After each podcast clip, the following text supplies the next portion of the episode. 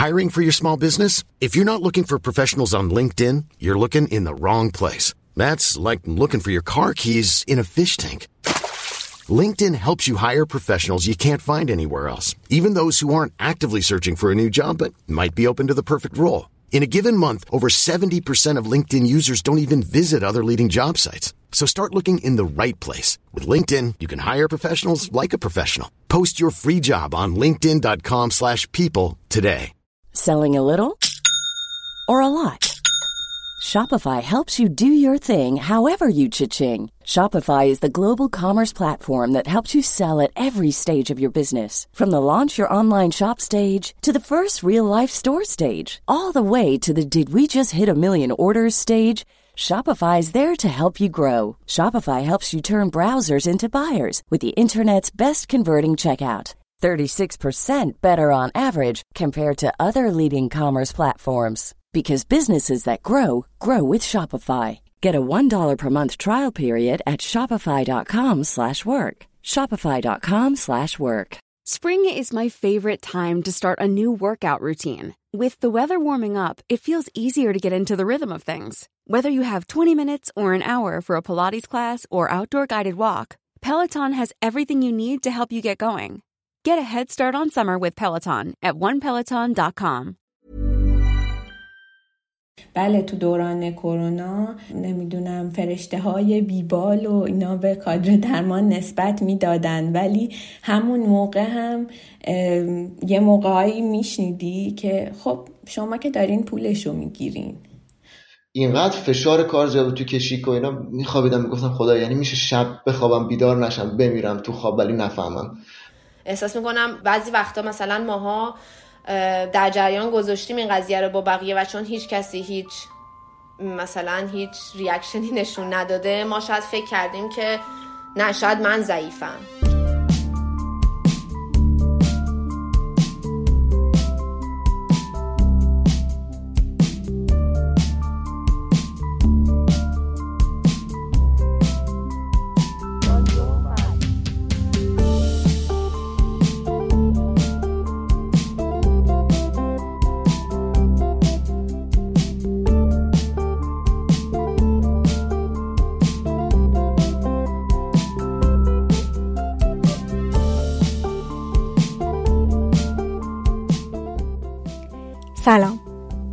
63 ومین قسمت رادیو مرزه.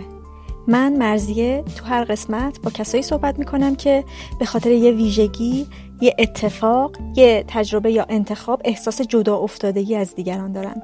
تو این قسمت روایت کسایی رو میشنوید که شغل پزشکی و شرایطی که در ایران داره این فاصله رو براشون رقم زده.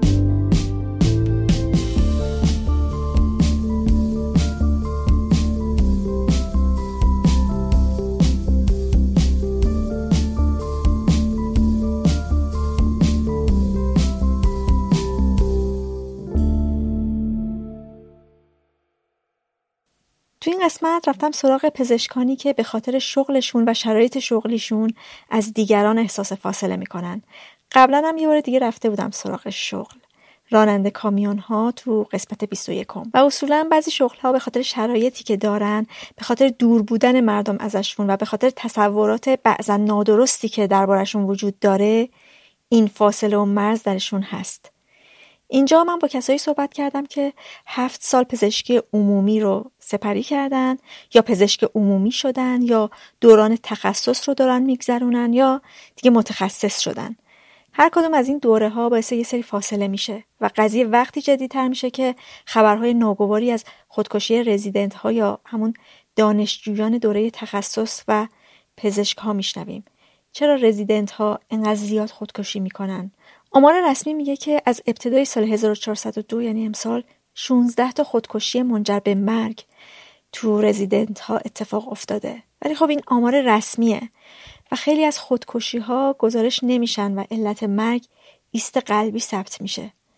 آخرین مطالعه در دسترس که مربوط به مرکز مطالعات و برنامه‌ریزی تهران درباره وضعیت سلامتی رزیدنت های دانشگاه علوم پزشکی مربوط به سال 1400 که بر اساس این مطالعه که کرده میزان تقریبی رواج خودکشی توی ایرانی ها بین 12 تا 14 درصد بوده. اما در بین رزیدنت ها این عدد بیشتر از 34 درصده. یه سرچ که بکنی می‌بینی که آمار خودکشی پزشک ها در سراسر جهان بالاتر از میانگینه ولی این عدد تو ایران خیلی بیشتره. چرا؟ مگه چه شرایطی دارن این پزشکها و رزیدنت ها مگه نه اینه که فکر می‌کنیم که پزشکی شغلیه که بالاترین شعن اجتماعی رو داره و صاحب شغل رو از رفاه و زندگی امن برخوردار می‌کنه؟ پس چرا این همه خودکشی یا چرا این همه مهاجرت؟ اینجا می‌خوام روایت های کمتر شنیده شده ای رو بشنویم از شغل پزشکی از شرایط این آدم ها در زمان تحصیل در زمان اینترنی و رزیدنسی به خصوص و طرحهای اجباری و بعد از اون هم از خود شغل پزشکی. که البته تمرکز ما بیشتر در زمان تحصیل و در زمان اینترنی و رزیدنسی و بعد از اون طرحهای اجباری. اینجا بازم مثل همیشه تاکید می‌کنم که این روایت ها قابل تعمیم نیست و منحصر به همون آدمیه که داره از تجربهش میگه. و هدف فقط اینه که با شرایط چند تا پزشک از نزدیک آشنا بشیم. نظر کلی این آدم ها درباره مسائلی که باهاش مواجهن و دیدی که به این مسائل دارن بر اساس تجربه و مشاهده شخصیشونه و نباید فکت قابل استناد تلقی بشه. ولی قبلش یه توضیح درباره رشته پزشکی بدم. رشته پزشکی عمومی بعد از قبولی در کنکور سراسری یا آزاد هفت ساله که تقریبا 18 ماه از این هفت سال شامل دوره اینترنی میشه یعنی دانشجو باید بره مرکز درمانی تجربه کسب کنه و کار کنه. هفت سال که تموم شد دو سال باید طرح اجباری معمولا در مناطق محروم بگذرونه. چه دانشجوی دانشگاه آزاد باشه چه سراسری.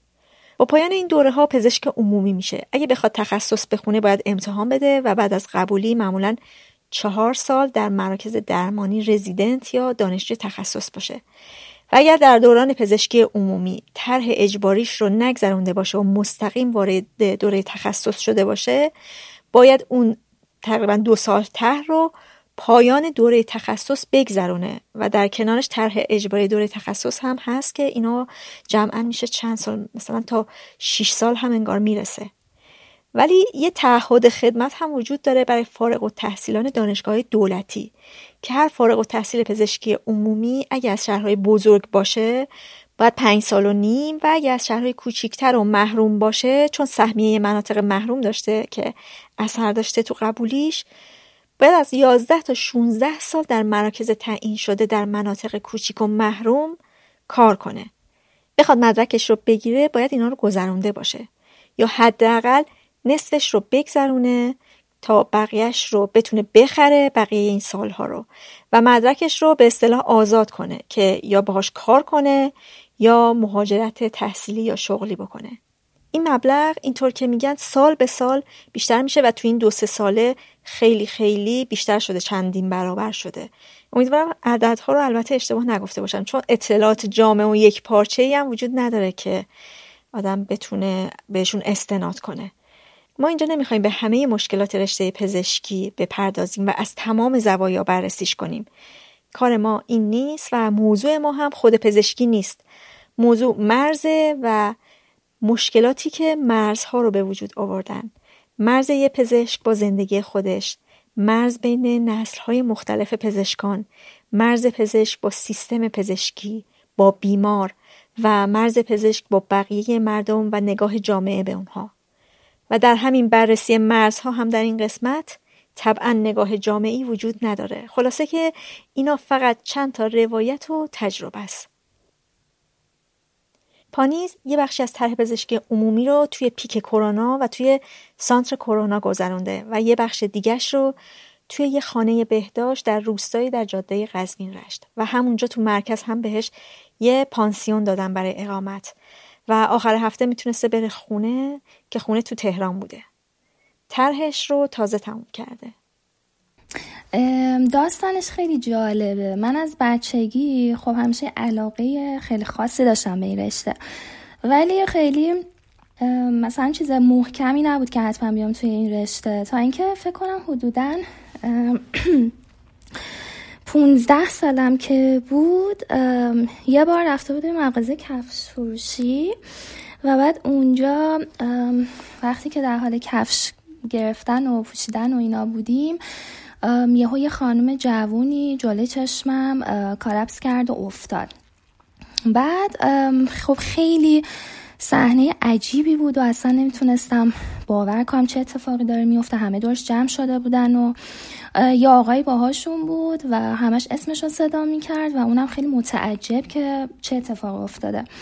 اون دختر بعد از بودن چند, چند دقیقه جاله چشممون کلا بیهوش شد و سرش رفت و و بعد حالا اون آقایی که همراهشون بودن بغلش کردن و بردنش درمانگاه و انقدر ما تحت تاثیر قرار گرفته بودیم که خب چه اتفاقی افتاد که اینطوری شد و چرا هیچ کاری از دست کسی بر نیومد. که حالا مثلا چی کار باید می‌کردیم؟ وقتی که رفتیم درمانگاه گفتن که آره بیماری قلبی داشته و خب این آقایی که باهاشون بودن هم همراهشون بودن خبر نداشتن و اگر کیفش رو چک می‌کردن داروهاش اگه بهش می‌دادن یا اگر که می‌تونستن احیا بکننش می‌تونه زنده بمونه. و دقیقا اون turning point ی بود واسه من که کاشکی که خب کسی بود که اونجا می‌تونست این آدم کمک بکنه؟ اسمش هم یادمه. اسمش رها بود و همش تو ذهنم هیچ وقت اون دختر پاک نشد. و دقیقا شاید از همون لحظه بود که من تصمیم گرفتم که پزشک بشم. و تو تمام لحظات بعد از اون حتی لحظ... وقتی کنکور می‌دادم قشنگ رها پیشم بود انگار کمکم می‌کرد. پانیز میگه که وقتی دانشجوی پزشکی شده نگاه ها بهش تغییر کرده. یادمه خیلی از جاها بودن که خانواده مثلا اینطوری بودن که خب دیگه راهت که تقریبا مشخص شده و دیگه فکر می‌کنم هم که باید ازدواجت هم طرف مقابلت هم دکتر باشه. و یعنی یه اختلاف یه طبقه به وجود اومد که من باید از توی مثلا کسی که رشته هم رشته من باشه من باید ازدواج حتی بکنم یا حالا پارتنرم باشه. و من یه خواهم دکترم و یه آقای دکتر باید کنارم باشه. حالا خیلی برای خود من اینطور نبود ولی خب تو اطرافیانم خیلی می‌دیدم. کسایی که وارد رابطه می‌شدن و خانوادهشون خیلی می‌گفتن مثلا دکتر نیست پزشکی نمی‌خونه. خب این آدم پس کنسله برای تو. تو پزشکی. من خودم خب توی رابطه بودم که در واقع فردی که با من تو رابطه بود پزشک بود و خب خیلی جالب بود. یعنی من وقتی که وارد دانشگاه شدم چارچوب ذهنی منم تقریبا اینطور شد که خب پس باید اینطور باشه توی محیط کاری باشه هم لول با من باشه. و برای من انگار خب این لول اینطوری تعریف شد که باید هم رشته باشیم. و حالا به بنا به دلایلی اون رابطه به اتمام رسید و حالا رابطه های شاید بعد از اون. ولی خب یک رابطه که خیلی طولانی مدت شد در واقع با کسی بود که پزشک نبود. و خب آره نگاه خانواده اول یه مقدار با این حال که خانواده من خانواده که تقریبا روشن فکر میشه گفت هستن خیلی سعی نمی‌کنن نظرشون رو رو تو اعمال بکنن. ولی ناخداگاه متوجه شدم که شاید تو نگاه اول با شنیدن این قضیه که خب فردی که من باهاش داخل رابطه هستم پزشک نیست یه خورده خورد تو ذوقشون و دوست داشتن که اینطور نباشه. و با, با این حال که شاید از اون فردی چی نمی‌تونستن اصلا چی کار است؟ چی کار می‌کنه؟ خودش جدا حالا از اون شغلی که داره خودش اصلا چطور آدمی هستش؟ و تو ابتدا خب می‌دیدم یه مقدار من یه چالش های داشتم در رابطه با این قضیه. ولی خب برای شخص خودم اینطور بود که خانوادم خب پذیرا بودن و بعد از مدتی اوکی شدن. وقتی اون آدم رو دیدن راحتتر تونستن قبول بکنن. ولی هستن از دوستام کسایی که خب دقیقا رابطهشون با فردی هستش که پزشک نیست و مدام از خانواده سرکوفت اینو خورن که تو از اون بالاتری هم لولتون نیست در آینده شما همو درک نمی کنید اون شیفت و کشیکای تو رو درک نمی‌کنه اون اندازه تو سر شلوغ نیست و تو رو درک نمی‌کنه و شاید بعد از 5 سال رابطه مثلا دوستم هنوز نتونسته خیلی جدی با خانوادش روبرو بکنه پارتنرش رو به این دلیل که حالا هم لول نیستن. من همیشه مثلا باید به این فکر می‌کردم که از لحاظ ظاهری جوری باشم که قضاوت نشم. مثلا به عنوان یک دختر خیلی موقع دوست داشتم که مثلا میگم موهامو چتری بزنم ولی توی محیط کاری می‌دونستم ممکنه که قضاوت بشم که اینکه کوچولو اینکه فقط داره به قروفرش می‌رسه و این نمی‌تونه دکتر خوبی باشه. از پانیز درباره شرایط کارش تو مرکز بهداشت روستا پرسیدم. خب خیلی استرس کاریش بالا بود چون فقط خودم بودم و خودم و به هر حال منطقه محروم بود امکانات شخصی خودم خیلی کم شده بود. یعنی من یادم روستایی که من بودم مشکل آب داشت تابستونا یه مدت آب می‌رفت آب چاه خیلی کم می‌شد. من نمی‌تونستم استهمام بکنم و مجبور بودم وسط هفته مرخصی بگیرم برگردم قزوین استهمام, استهمام بکنم و بعد برگردم دوباره اونجا. و خب حالا حشرات انواع حشرات و این چیزا که بود و خب میگم من اوکی بودم یادمه. چند تا مارمولک داشتم که قشنگ من با این انگار دوست شده بودم. براشون اسم گذاشته بودم. باشون عکس یعنی ازشون عکس گرفته بودم و اصلا دیدم عوض شده بود. گفتم خب مثلا چقدر می‌تونه مارمولک بامزه باشه. چند روز که تو پانسیونم نبودم تعطیلات بود برمیگشتم در رو که باز می‌کردم یهو این تارای انکبوت که تشکیل شده بود اینا رو که مجبور می‌شدم خراب کنم و از توش رد بشم می‌گفتم ببخشید بابا اینجا جای شماست من اومدم اینجا اشغال کردم. و خیلی واسه خودم جالب بود. ارتباطم با آدما به حداقل رسیده بود و انگار یه واکنش دفاعی بود که مثلا اونجا یه سری دوستای این مدلی پیدا کرده بودم واسه خودم. و خب تایمی بود که واسه خودم بود. خیلی خودم بیشتر پیدا کردم.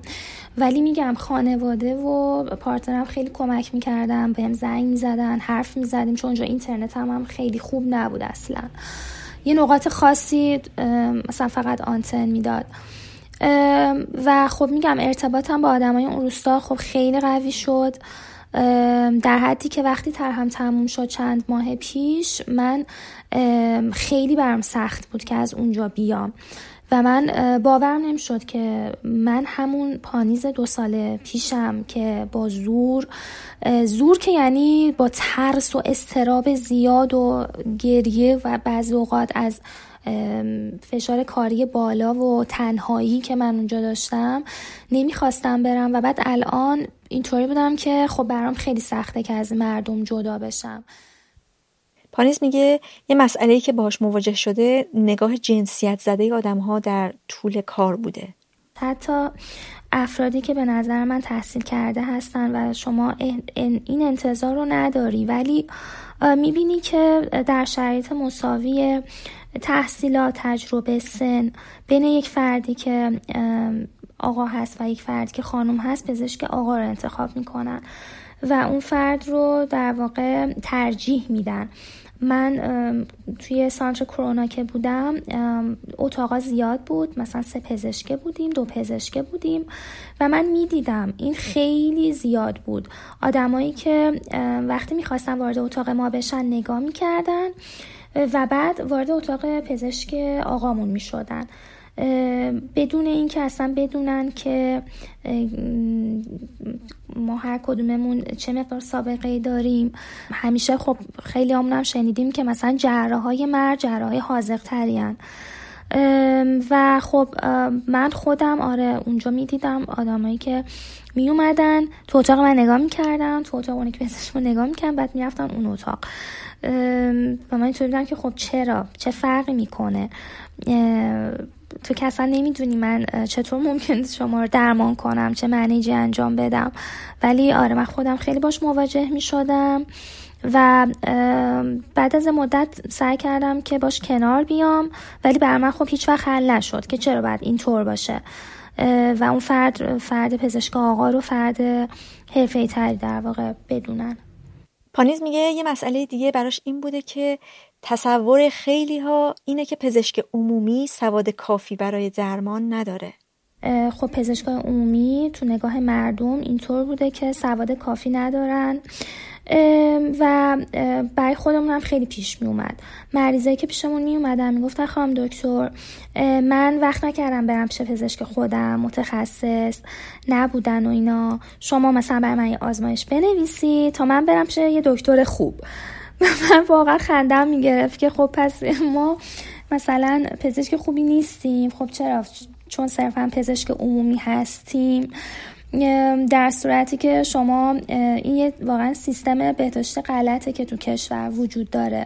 تو خیلی از کشورها شما صد در واقع درمانی اول و اون فرد اولی که می‌بینی اون فامیلی داکترتونه که اتفاقا خب در مورد خیلی مسائل مختلف خب ما در واقع دانشش رو داریم و تو کشور دیگه هم همینطور فامیلی داکتر شما رو می‌بینن. اگر نیاز ببینن شما رو ریفر میدن به متخصص.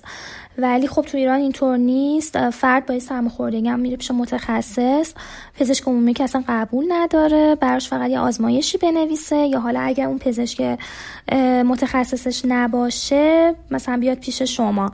خب این برای من خب اصلا قشنگ نبود دیگه. بعض اوقات یه احساس سرخوردگی میده که خب پزشک عمومی چقدر واقعا مثلا کم ارزش داره نشون داده میشه در ساعتی که شما هفت سال براش خوندی دو سال عمومی بعد حالا چهار پنج سال فکر می‌کنم یا بیشتر تعهد شما یعنی حدود شما ده سال بعد زمان بذارید واسه پزشک عمومی شدن و بعد اون وقت خب نگاه ها باید اینطور باشه.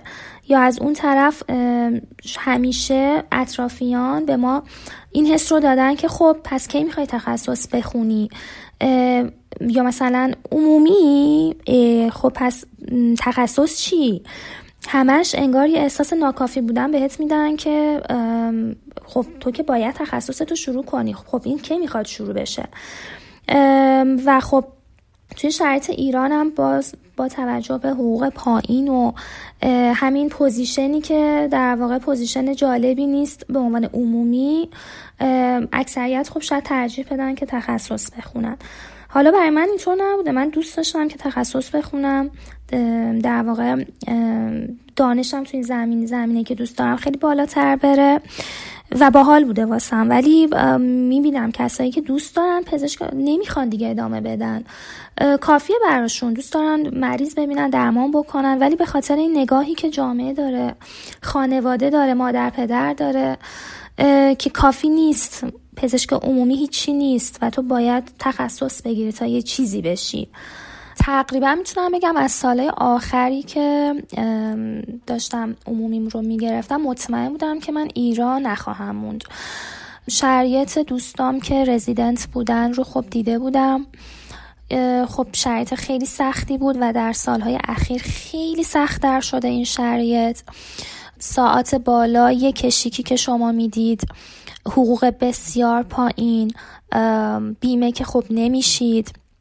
و یعنی واقعا انقدر روی بچه ها همیشه فشار بوده که خب مثلا از پارسال هم یه چیزی که اضافه شده در واقع زامنیه که شما وقتی می‌خواید تخصصتون رو شروع بکنید باید دو تا زامن ببرید. که در واقع تعهد بدن که شما تخصصتون رو تموم می‌کنید و بعد وسیقه باید بذارید که به هر دلیلی اگر شما انصراف خواستید بدید یا حتی اگر فوت بکنید یا هر چیزی این وسیقه باید توسط زامن شما پرداخت بشه. خب خیلی حس بدی میده این حس که چرا مگه چه قراری بعد چه اتفاقی قرار بیفته که اینقدر سختگیری میشه که شما هیچ مدل نمی‌تونید دیگه از این سیستم بیاین بیرون. من دو تا از همکلاسیامو توی دو سال اخیر از دست دادم. دو تا از دوستام که رزیدنت بودن و به زندگیشون پایان دادن. خب برام خیلی سخت بود. و همیشه اینطوری بودم که خب کاشکی مثلا زودتر می‌تونستیم بفهمیم درکشون بکنیم. که همیشه اینجوری بودم که خب درسته که شما حالا وقتی که بحث خودکشی پیش میاد هزار تا عامل بستگی داره تا به اون تصمیم برسید. اما انقدر خبر خودکشی رزیدنت ها توی سه چهار سال اخیر زیاد هستش و میگم از نزدیکان من از همکلاسی های ما این اتفاق براشون افتاده که خب پس متوجه میشی یه اشکالی توی این سیستم هستش که خب این اتفاق داره میفته. شاید عوامل دیگم تأثیر گذار بوده توی این قضیه. شاید اصلا مشکلات شخصی داشتن خانوادگی داشتن. اما قطعا فشار کاری بالا رفتار نامناسب سال بالایی یا استادها اتنت ها اینها توی این تصمیم بی تاثیر نیستش. وقتی که شما هر رشته دیگه رو می‌خونید مثلا بعد چهار سال لیسانستون رو می‌گیرین خیلی وارد بازار کار میشن یه مدتی یه تجربیاتی دارن بعد اگر خواستن ادامه میدن فوق لیسانسشون رو در واقع می‌گیرن یا حالا مدارج بالاتر. ولی شما وقتی وارد رشته پزشکی میشین هفت سال مداوم خب این رشته رو می‌خونید. بعد که تموم میشه واسه اینکه مدرکتون رو بتونید بگیرید که باید طرحتون رو برید حتما. ولی خودش میشه نه سال. و حدودا شما در آستانه سی سالگی قرار دارین. تجربه دیگه خیلی ندارین چون شما در طول تحصیلتون خیلی کار جانبی نمی‌تونید انجام بدید. و شما فکر کنید در آستانه سی سالگی خب خیلی ممکنه پشیمون شن و به این نتیجه برسن که نمی‌خوان که ادامه بدن. ولی این تغییر شغل خیلی big deal میشه واسه ما که برای شغل دیگه شاید big deal نباشه. ولی شما بعد از ده سال درس خوندن و اون label ی که رو شما هست و اون خانواده و دوستا اصلا مطرح کردن این که من بخوام دیگه این رشته رو ادامه ندم توی خانواده که خیلی سخته. انتظاری که انگار از شما دارن و بعد انتظاری که از خودت داری. اینطوری میشه که خب الان من بیام بیرون. خب چی کار کنم؟ چه مهارت دیگه کسب کردم؟ و خب این خیلی قذر سخت می‌کنه. یعنی در تمام طول دوران تحصیلی من فقط یه دونه از بچه ها انصراف داد توی دوران عمومی. با این حال که بسیاری از بچه ها پشیمون بودن ناراضی بودن. ولی فقط یک نفر از سیستم کلا اومد بیرون بعد از سال فکر می‌کنم پنجم بود. و خب خیلی بر من جالبه که هیچ فیلتر روانشناسی وجود نداره تو تمام این دوران تحصیل هفت سال و بعد از اون تخصص. که شما از لحاظ افسردگی از لحاظ دیگه چک بشید. مخصوصا از دورانی که شما شیفت کشیکای بیمارستانی و شیفت شبتون شروع میشه هیچ اشعار درست حسابی وجود نداره که تو بتونی بری باهاش صحبت بکنی. از فشار کاری بالات و حالا مشکلاتی که داری بگی و اون بتونه منتقل بکنه جای دیگه ای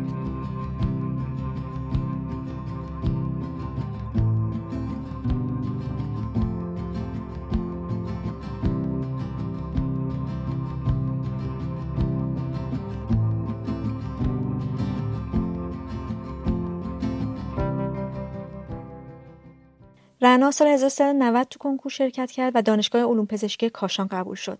خودش ساکن اصفهان بود و بعد از اینکه پزشکی عمومی رو تموم کرد مهاجرت کرد به آلمان به همراه همسرش تا تخصصش رو اونجا بگیره.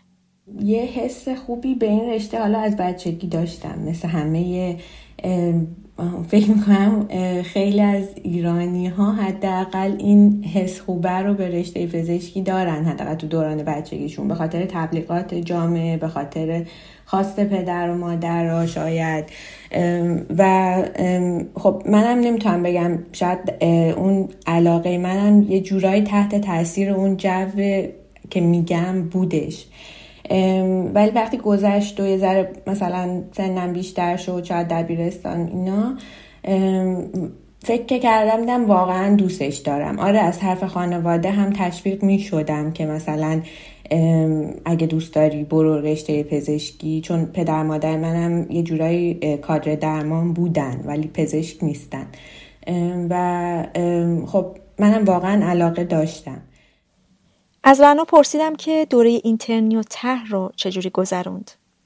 دوره اینترنی با طرح فرقی که داره اینه که دوره اینترنی شما مثلا به صورت روتیشن بخش های مختلف بیمارستان رو میگذرونین و توی هر بخشی شما علاوه بر اینکه قرار هست آموزش ببینید در واقع یکی از نیروهای کار محسوب میشین توی اون 18 ماه. یعنی شما مثلا در ماه حالا بیمارستانی که ما بودیم و دانشگاهی که ما بودیم که حداقل اینجوری بود که در ماه 8 ده یا 12 تا کشیک 24 ساعته داشتیم و مثل یه کسی که پزشکی که داره تو بیمارستان کار می‌کنه صبح هفته صبح مثلا باید می اومدیم گاهی وقتا حتی زودتر و تا ظهر بودیم. روزایی هم که کشیک داشتیم که خب باید کامل میموندیم اون تایم رو. و بعد که دوره اینترنی تموم میشه حالا تازه شما به عنوان یک پزشک فارغ و تحصیل باید برید یک دوره دو ساله طرح اجباری وزارت بهداشت برای پزشکان که من و همسرم خب توی دوران توی هم کلاسی بودیم و توی دوران تحصیلمون با هم آشنا شدیم. و همون آخرا بود که به فکر افتاده بودیم که زبان بخونیم و شاید نتونیم اینجا بمونیم که به این نتیجه رسیدیم که خب توی استان تهران طرحمون رو بگذرونیم و این چون ضریب محرومیتی نداشت باید 24 ماه کامل رو به عنوان طرح میگذروندیم. دقیقا فکر می‌کنم چهار یا پنج ماه بعد از اینکه ما طرحمون رو شروع کردیم بود که کووید شروع شد توی ایران. طرح ما می‌تونم بگم بله همه همه طرح ما توی دوران کرونا بود به جز همون سه چهار ماه اولش. و خب دیگه می‌دونید دیگه خطراتش و یعنی من قشنگ یادمه که هر موقع می‌گفتن که سوش جدید کووید توی ایران اومده ما از خونه خودمون میفهمیدیم. چون که چهار پنج بار فکر می‌کنم حداقل به صورت رسمی ما مبتلا شدیم و می‌تونم بگم فقط شانس آوردیم که خب اتفاق بدی نیفتاد. ببینید ما اون کشیک های طولانی که میگین رو که حالا رزیدنت ها دارن مشابهش رو تو دوران اینترنی داشتیم. یعنی وقتی که هنوز دوران تحصیل ما بود که مثلا توی بخش های مثل جراحی یا مثلا اورژانس اینها ما حدود مثلا 10 تا کشیک در ماه داشتیم. 10 تا کشیک 24 ساعته. یعنی هر که فرداش هم آف نمی شدیم یعنی فرداش هم همچنان تا ظهر فرداش ما باید توی بیمارستان میموندیم. و می‌تونم بگم الان تمام بیمارستان های دولتی کشور بیمارستان های دانشگاهی رو رزیدنت ها و اینترن ها دارن میچرخونن و اصلا توی اون کشیک ها هیچ استادی و ما نمی‌دیدیم هیچ وقت. صفر تا صد کارای بیمار رو به عنوان پزشک مثلا اینترن و بعد رزیدنت داشت انجام داد. کارهای اولیه رو اینترن تشخیص ها و مثلا اقدامات درمانی رو رزیدنت داشت انجام می‌داد. یعنی بار خیلی سنگین یه حجم بسیار بالای بیمار که خیلی وقتا یعنی ما می‌دونستیم که وقتی کشی که اورژانسیم علاوه بر تختای عادی که توی اورژانس هستش کلی بیمارم توی راهرو مثلا حتی یکی دو بار بود که مثلا یک دو تا از بیمارا که جا نداشتن کف زمین یه دو بار بود من یادم میاد که مثلا یه موقع هایی که مثلا یه بیماری ویروسی می اومد یا مثلا چه می‌دونم تصادفی می‌شد چیز بود. و همه این حجم بیمار رو خب داشت اینترن و رزیدنت جمع می کرد دیگه. و می‌تونم بگم یه نیروی کار بسیار ارزان قیمت برای سیستم بهداشت و درمان کشور. مثلا مردم اینجوری می‌گفتن که آره دیگه بیمارستان دولتی میای اینجوریه دیگه. مثلا یعنی خود مردم احساس می‌کردن که دیگه ما چون مثلا به بیمارستان دولتی مراجعه می‌کنیم اینجوریه. و لابد اونی که مثلا حالا از تمکن مالی بهتری برخورداره و میره بیمارستان خصوصی حتما که اون مراقبت بهتری می‌گیره یا حتما که دکترای بهتری اونو مینن ولی به عنوان کسی که خودش توی سیستم بوده می‌تونم بگم که واقعا اینجوری نیست. یعنی توی بیمارستانهایی که اتفاقا آموزشی بود دولتی بود درسته که حجم کار خیلی بیشتر بود. درسته که اون آدم هایی که بیمار رو می‌دیدن شاید تجربه کمتری داشتن ولی به خاطر اینکه مثلا فرشتر بودن یعنی از نظر اطلاعات علمی تازه تر بودن از طرفی هر مثلا چیزی رو که می‌خواستن دستوری رو که می‌خواستن برای بیمار تو پروندهش بنویسن با سال بالایی چک می‌کردن دوباره سال بالایی با سال بالاتر خیلی وقتا ما تو کشیکا رفرنس می آوردیم میخوندیم بین بیمارا و اتفاقا به نظرم خیلی وقتا نسبت به یک بیمارستان خصوصی بیمار مراقبت بهتری داشت می‌گرفت. ولی خب می‌دونید یه جوریه که وقتی شما یه خدمت ارزشمند و با یه هزینه خیلی کم به کسی میدی ارزش اون خدمت تو چشم اون آدم هم پایین میاد. اون فشاری که الان داره به پزشک جوان میاد علی خصوص رزیدنت ها یه قسمتیش از سمت جامعه است و یه قسمتیش از سمت هم نوعای خودشون هم سنفای خودشونه. یعنی همون اساتید و کسایی که می‌تونم بگم توی رأس این هرم زنجیره غذایی هستن همون پزشکی که الان رزیدنت هست وقتی که فارغ و تحصیل میشه می‌خواد که وارد بازار کار بشه. حالا دیگه یه پزشک متخصصه که می‌خواد وارد بازار کار بشه. ولی همون اساتید خب توی مطباشون یا توی بیمارستانهای خصوصی که هستن بیمارها رو مثلا اون استاد حاضر تا ساعت دو نصف شب توی مطب بمونه که توی روز صد تا بیمار ویزیت بکنه. ولی هیچ وقت برای خودش اینو در نظر نمی‌گیره که من به جای 100 تا بیمار در روز باید 20 تا بیمار ویزیت بکنم تا 80 نفر بعدی رو همکارهای دیگه بتونن ویزیت کنن. و مردم هم از اون ور ترجیح میدن ماها و ساعتها توی صف یه سری از کسایی که از قدیم مثلا اسم در کردن بمونن حاضرن حتی یه جاهایی یه هزینه های اضافه تری بکنن ولی حاضر نیستن. همونا حاضر نیستن پیش یه مثلا متخصص جوونتر مراجعه کنن که حالا خیلی هم اسم و رسمی هنوز در نکرده. یه سری از پزشکایی که حالا نسل های قبل از ما بودن و اینها الان مثلا سهام های بیمارستان های خصوصی رو دارن یا مطب های آنچنانی دارن. مردم پزشک و همون اون افراد تصور می‌کنن. و همون آدما هستن که دقیقا الان خیلی از رشته ها توی ایران یه مافیایی شده دست اون آدم ها و مثلا یه پزشک جوان نمی‌تونه حتی اگر بخواد به جایی برسه یا اسم و رسم در کنه یعنی اون آدم ها اجازه نمیدن.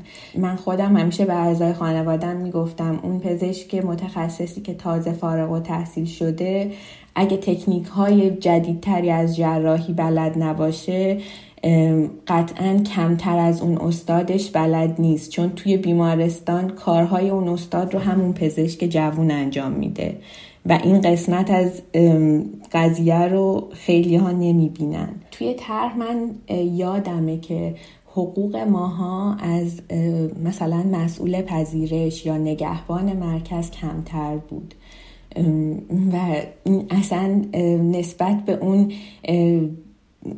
در واقع اون خدمتی که ما داشتیم ارائه می‌دادیم و مسئولیت کاری که ما داشتیم اصلا یه عدد عادلانه نبود. من نمیگم که مثلا چرا پزشک به واسطه پزشک بودنش داره حقوق کمتری می‌گیره نسبت به مثلا نگهبان همون مرکز بهداشت. من دارم میگم اگر پزشک کوچکترین خطایی بکنه براش دیه های چند صد میلیونی می نویسن و باید پرداخت کنه. برای ما اینجوری بود که من و همسرم هر دو کار می کردیم همسرم مجبور بود که دو شیفت کار بکنه و شبا هم که می اومد خونه ویزیت آنلاین انجام می‌داد. یکی دو ساعتی و یعنی در واقع از ساعت 6 و 7 صبح تا 11 شب کار می‌کرد. منم همینطور. دو شیفت کار نمی‌کردم ولی منم تقریبا تا ساعت دو سه هر روز کار می‌کردم. و ما اون درآمدی که داشتیم فقط به اندازه یه اجاره خونه بود و هزینه تعمیرات مثلا ماشین کهنه که حتی پول خریدن اون ماشین رو هم ما نداشتیم. و می‌تونم بگم اگه توی اون دوران پدر مادرامون کمکمون نمی‌کردن از پس همون یه زندگی متوسط هم بر نمی اومدیم و هیچ کسی اینو باور نمی‌کنه که چجوری ممکنه دو نفر که پزشک هستن و دارن کار می‌کنن در حد یک زندگی متوسط رو هم نمی‌تونن تأمین کنن. از ورنا پرسیدم که خانواده و اطرافیان درکی از شرایطش داشتن؟ خب خانواده با اینکه جزو کادر درمان بودن خانواده من مثلا وقتی وارد پزشکی شدم اصلا باورشون نمی‌شد که این حجم از سختی و قرار بوده من تحمل کنم و خب بعدها مثلا میشنیدم که اگر کسی از اقوام در مورد این رشته می‌پرسید واقعا گفتن که نه تصور ما از سختی این راه خیلی متفاوت بود. و خب توی خانواده ها یه چیزی که هست این که حالا من واقعا شان خوش شانسی آوردم که توی همچین وضعیتی قرار نگرفتم. ولی یه, موقع یه توقعاتی به وجود میاره از کسی که مثلا توی این رشته هست. حالا توی بعضیا توقعات مالی به وجود میاره. یعنی فکر می‌کنن که خب اگر زمانی از کسی که پزشک هستش کمک مالی بخوان اون فردیه که حتما می‌تونه کمک بکنه چون پزشکه و حتما وضعش خوبه. یا اینکه مثلا این این پیش اومده که یه موقع هایی از موقعی که شما پزشک قبول میشین یه حسی انگار توی یه سری آدما به وجود میاد حالا از اقوام دوستا یا اینها. که انگار تو برای خودت کلاس گذاشتی. یعنی مثلا یه موقعهایی پیش میومد مثلا خسته است آدم یا هرچی تو خودشه حوصله نداره. بعد یهو با این جمله مثلا مواجه می‌شد که فکر کردی پزشک قبول شدی؟ کار خیلی بزرگی کردی که برای خودت کلاس می‌ذاری و آدم اینجوریه که مگه من چیزی گفتم اصلا؟ یا مثلا مگه من رفتاری انجام دادم؟ که تو این نتیجه رو گرفتی.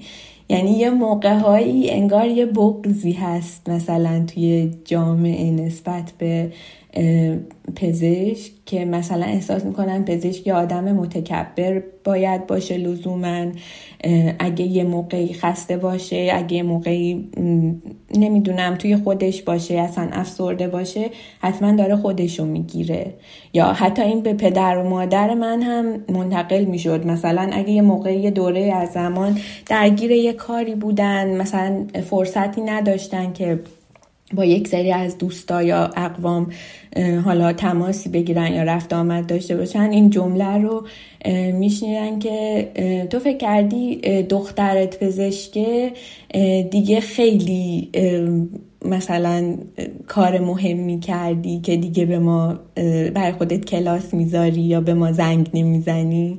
کسی که میاد توی رشته پزشکی فکر می‌کنه قراره که خیلی شعن اجتماعی حتما پیدا کنه. به واسطه اینکه حالا با جان آدم ها سر و کار داره. ولی خب ما دیگه از همون اواخر تحصیلمون و توی طرح متوجه شدیم که خبری نیست از این موضوع.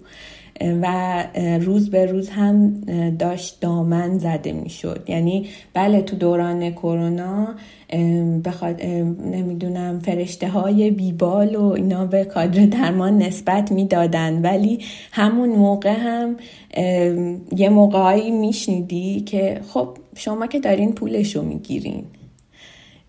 و اصلا داستان این بود که نه پولی در کار بود ولی این حرفه خیلی آدم رو میسوزوند خیلی از کادر درمان جونشون رو از دست دادن تو اون دوران. یا یکی از خانوادهشون به خاطر اینکه اونا کادر درمان بودن مبتلا شدن و جونشون رو از دست دادن. و مگه چه پولی می‌تونست جایگزین اون بشه؟ که همونم البته نبود.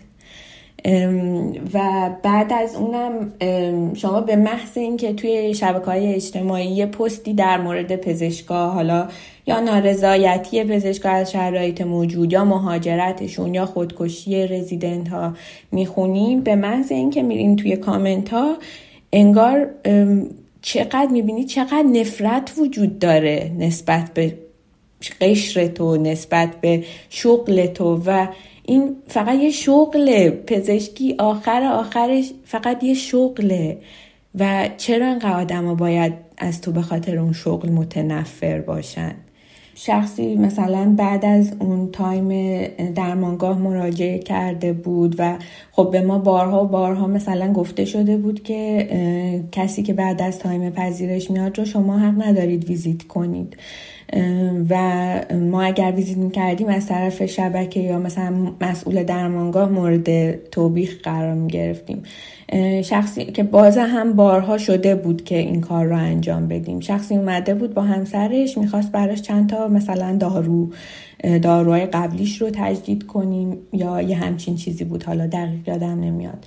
و من برشون توضیح دادم که به ما اجازه ندادن بعد از تایم پذیرش بیمار ویزیت بکنیم و اگر شما مسئول پذیرش رو قانع بکنین که پذیرش انجام بشه من هیچ مشکلی ندارم. و خب یادمه که اون موقع مثلا ویزیت ما بود دوازده هزار تومن توی بیمارستان.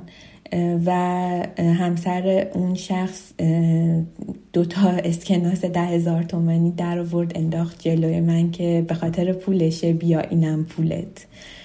و هیچ وقت نمی‌دونست که اون مایی که پزشک طرحی هستیم هیچ سهمی از اون ویزیت قرار نبود اصلا به ما داده بشه. چون ما یه حقوق ثابت از وزارت خونه هر ماه می‌گرفتیم. آره این چیزها که پیش می اومد. یا مثلا حتی یه موقع هایی بین حتی همکارا مثلا همکاری که پزشک نبودن یهو برمیگشتن می‌گفتن که ببین منم می‌تونستم پزشک بشم و منم اگه توی خانواده پولدار به مثلا دنیا اومده بودم که منو میفرستادن کلاس کنکور منم پزشک می‌شدم. و اینجوری بود که اصلا نه شرایط خانوادگی تو رو می‌دونست نه اصلا می‌دونست تو چجوری قبول شدی.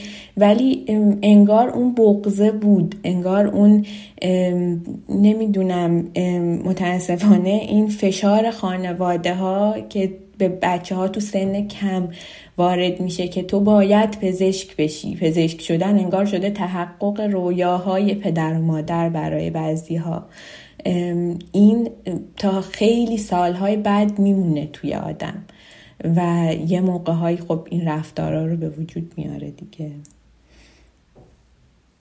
رعنا درباره مهاجرتش هم گفت. ببینید مرزی جان اون چیزی که باعث شد ما به فکر مهاجرت بیفتیم این بود که ببینید قطعا اون روز اولی که آدما وارد دانشکده پزشکی میشن با هدف مهاجرت وارد دانشکده پزشکی نمیشن. چرا که خیلی راه های هموارتر و زودتری برای مهاجرت وجود داره. پس همه ما به این امید وارد این رشته شده بودیم که بتونیم یه کاری بکنیم.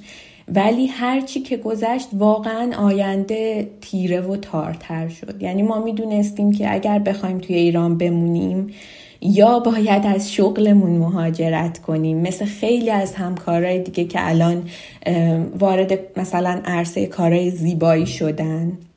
و خب من اصلا اونا رو نکوهش نمی کنم چون اونم یک انتخابه. یا باید وارد رزیدنتی می شدیم که اون هم واقعا مسائب خودش رو داره و این رو می‌دونستیم که اینجوری هم نیستش که اگر ما سختی های دوران رزیدنتی رو تحمل بکنیم بعد از اون اوضاع خوبی داره انتظارمون رو می‌کشه. و یکی از راه ها همین بود که بریم شاید جای دیگه ارزش ما رو بهتر دونستن. و اینم واقعا یه تصمیم سخت بود. چون خانواده ای که هفت سال منتظر مونده و اون درس خوندن تو رو دیده حالا دلش می‌خواد که تو دیگه کنارش باشی. دلش می‌خواد اگه یه روزی یه دردی بهش وارد شد یه کسی باشه که یه دلگرمی باشه که مثلا من می‌تونم اینجا از فرزندم کمک بگیرم. یعنی متاسفانه ماهایی که مهاجرت کردیم از همکارای خودمونم دیگه داریم کم کم مورد از جهت همکارای خودمونم داریم مورد اتهام قرار می‌گیریم که شماها که ول کردین رفتین. شماها دیگه چی میگین؟ یعنی ما نه حق داریم از سختی های راهمون بگیم توی مهاجرت نه حق داریم قور بزنیم و میگن شماها که رفتین شماها که نمی‌دونین اینجا چه خبره شماها که خوش به حالتونه. ولی هیچ کسی نیست که بدونه وقتی قرار از اول یه زبونی رو یاد بگیری قرار از اول همه اون چیزهایی که برای زحمت کشیده بودی یه روزی رو صفر میشن و از اول قرار همه اینها رو دوباره براش تلاش کنی هیچکی نمی‌دونه اینا چیه. نمی‌دونم چرا و چه سیاستی این تصمیم رو گرفت که اینجوری تنفر توی جامعه علیه پزشکا به وجود بیاره. و من همیشه فکر می‌کنم که کی واقعا بیشترین ضرر این وسط متوجه کی میشه. خود جامعه. وقتی همه کادر درمان دارن میرن من نمی‌دونم واقعا آینده این جامعه رو نمی‌تونم تصور بکنم. و نمی‌تونم من بگم تقصیر همش با مردمه. خیلی چیزا باید شفاف بشه. در مورد خیلی از مسائل باید آگاهی رسانی بشه. مردم باید بدونن که وقتی هزینه درمان میدن توی بیمارای بستری کمتر از پنج درصدش سهم ویزیت پزشکه و مردم رو نمی‌دونن. ببین مرزی جان وقتی که حرف از مهاجرت پزشکا میشه یه گارد عجیبی به وجود میاد که خب تا یه حدیش قابل درکه. ولی مثلا یه حرفی که می‌زنن این که پزشکایی که دانشگاه دولتی درس خوندن با پول ما درس خوندن پس حق ندارن برن. ولی خوبه که بدونین که هر پزشکی اگر بخواد مهاجرت بکنه و بخواد مدرک تحصیلیش رو از دانشگاه آزاد کنه که بتونه ترجمه کنه در حال حاضر باید چند صد میلیون پول به وزارت بهداشت برای وزارت بهداشت واریز بکنه تا بتونه فقط مدرک تحصیلیش رو آزاد بکنه. و این ابلغ هر سال داره بیشتر و بیشتر میشه. یعنی کل هزینه تحصیل رایگان رو کل این هفت سال رو یک پزشک باید پرداخت کنه که تازه مدرکش رو بهش بدن که ببره ترجمه بکنه. ولی مثلا در مورد رشته های علوم ریاضی یا انسانی می‌دونم که این مبلغی که برای آزاد کردن مدرک هستش اصلا این مدل این هزینه ها رو به این شکل نداره. و وزارت بهداشت برای یه نیروی کاری که اتفاقا مثلا حداقل یک سال و نیم توی دوران اینترنی و دو سال تو دوران تقریبا میشه گفت مجانی براش کار کرده. حالا دوباره الان که می‌خواد مهاجرت کنه یه هزینه چند برابری به خاطر تحصیلش ازش می‌گیره. در صورت که اون موقعی که داشت تحصیل می‌کرد و خیلی وقتا دانشجوهای پزشکی خب تشکیل خانواده دادن یا اصلا خانواده شرایطش رو نداره که حمایت مالی بکنه ازشون. واقعا زندگی سختی رو گذروندن و اونجا هیچ حمایتی نمی شدن این دانشجوها از نظر مالی. ولی حالا که قراره برن میگن خب پول اون سالها رو بدین و حالا ما تازه مدرکتون رو بهتون میدیم. این وجود داره در مورد اینکه چه اتفاقی بعدا برای جامعه میفته خب از طرفی دارن ظرفیت رشته های پزشکی رو زیاد می‌کنن که این متاسفانه بسیار نتیجه عکس میده. پزشکا رو ممنوع خروج کردن طی همین چند ماه اخیر خبری که من شنیدم و پزشکی تا تمام مثلا تعهداتش رو انجام نده کلا از کشور ممنوع خروج شده. و انگار که یعنی آدم احساس می‌کنه که وارد شدن به پزشکی هی داره مسئولیتش بیشتر و بیشتر میشه. و خب همین باعث شده که خیلی هایی که می‌خوان پزشکی بخونن و نمی‌خوان در نهایت هم ایران بمونن از همون اول دیگه الان دارن میرن. ولی قطعا نتیجه خوبی برای جامعه نداره. قطعا من میترسم که اگر پدر مادر من یه روزی توی کشور احتیاج به پزشک داشته باشن من نمی‌دونم که آیا کسی مونده دیگه هستن که بتونن برن پیشش. اساتید ما دارن مهاجرت می‌کنن. اساتید دوران عمومی ما دارن زبان می‌خونن که مهاجرت کنن. این خیلی تلخه. من می‌دونم که بده ولی نمی‌دونم که اصلا کاری آیا از دست ما برمیاد یا نه.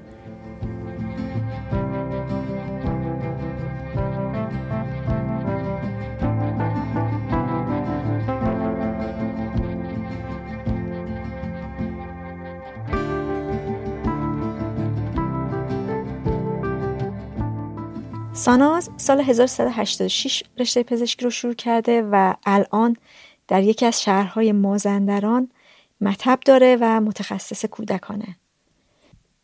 رفتن به رشته تجربی و به قصد اینکه پزشکی برم به اصرار خانوادم بود. یعنی من همون موقع هم که دبیرستان بودم می‌خواستم رشته هنر رو انتخاب کنم. یا مثلا حالا دیگه خیلی اگر اصرار می‌کردن که هنر نه می‌گفتم معماری میرم ولی خب در نهایت پیروز نشدم و خانواده منو در واقع مجبور کردن که من رشته تجربی و برم پزشکی. هرچی جلوتر رفت اوضاع سختتر شد همیشه به این فکر می‌کردم که کاش من اون موقع بیشتر رو خواسته خودم پافشاری می‌کردم. چون احساس می‌کردم همیشه این یه چیزی بوده که به من تحمیل شده و من اصلا این شرایط و این lifestyle رو اصلا من انتخاب نکردم برای زندگیم همیشه تجربه اینه که من اصلا به درد یعنی نه که به درد نمیخوردم نمی‌تونستم. من مال این رشته نبودم یعنی این اصلا با روحیات من سازگار نبوده. ساناز میگه چون معدلش بالا بود بدون اینکه طرح اجباری پزشکی عمومی رو بگذرونه یک راست و به قولی استریت وارد دوره تخصص شد توی رشته کودکان و طرح عمومی و تخصص رو با هم گذروند که چیزی حدود سه سال شد اینطور که متوجه شدم. و دوران رزیدنسی رو هم در یکی از بیمارستانهای تهران مشغول بود. شما فرض کنید من شهریور 94 از پزشکی عمومی فارغ و تحصیل شدم. مهر 94 یعنی بلافاصله فرداش من رزیدنت بودم. یعنی هیچ استراحتی هم بین این دوتا نداشتم چون تو دوره عمومی برای رزیدنتی درس میخوندیم که بتونیم بلافاصله بریم قبول بشیم. بلافاصله رزیدنت شدم و تو دو سه ماه اول رزیدنتی فوق العاده حال روحی بدی داشتم چون یک شب در میون کشیک داشتیم.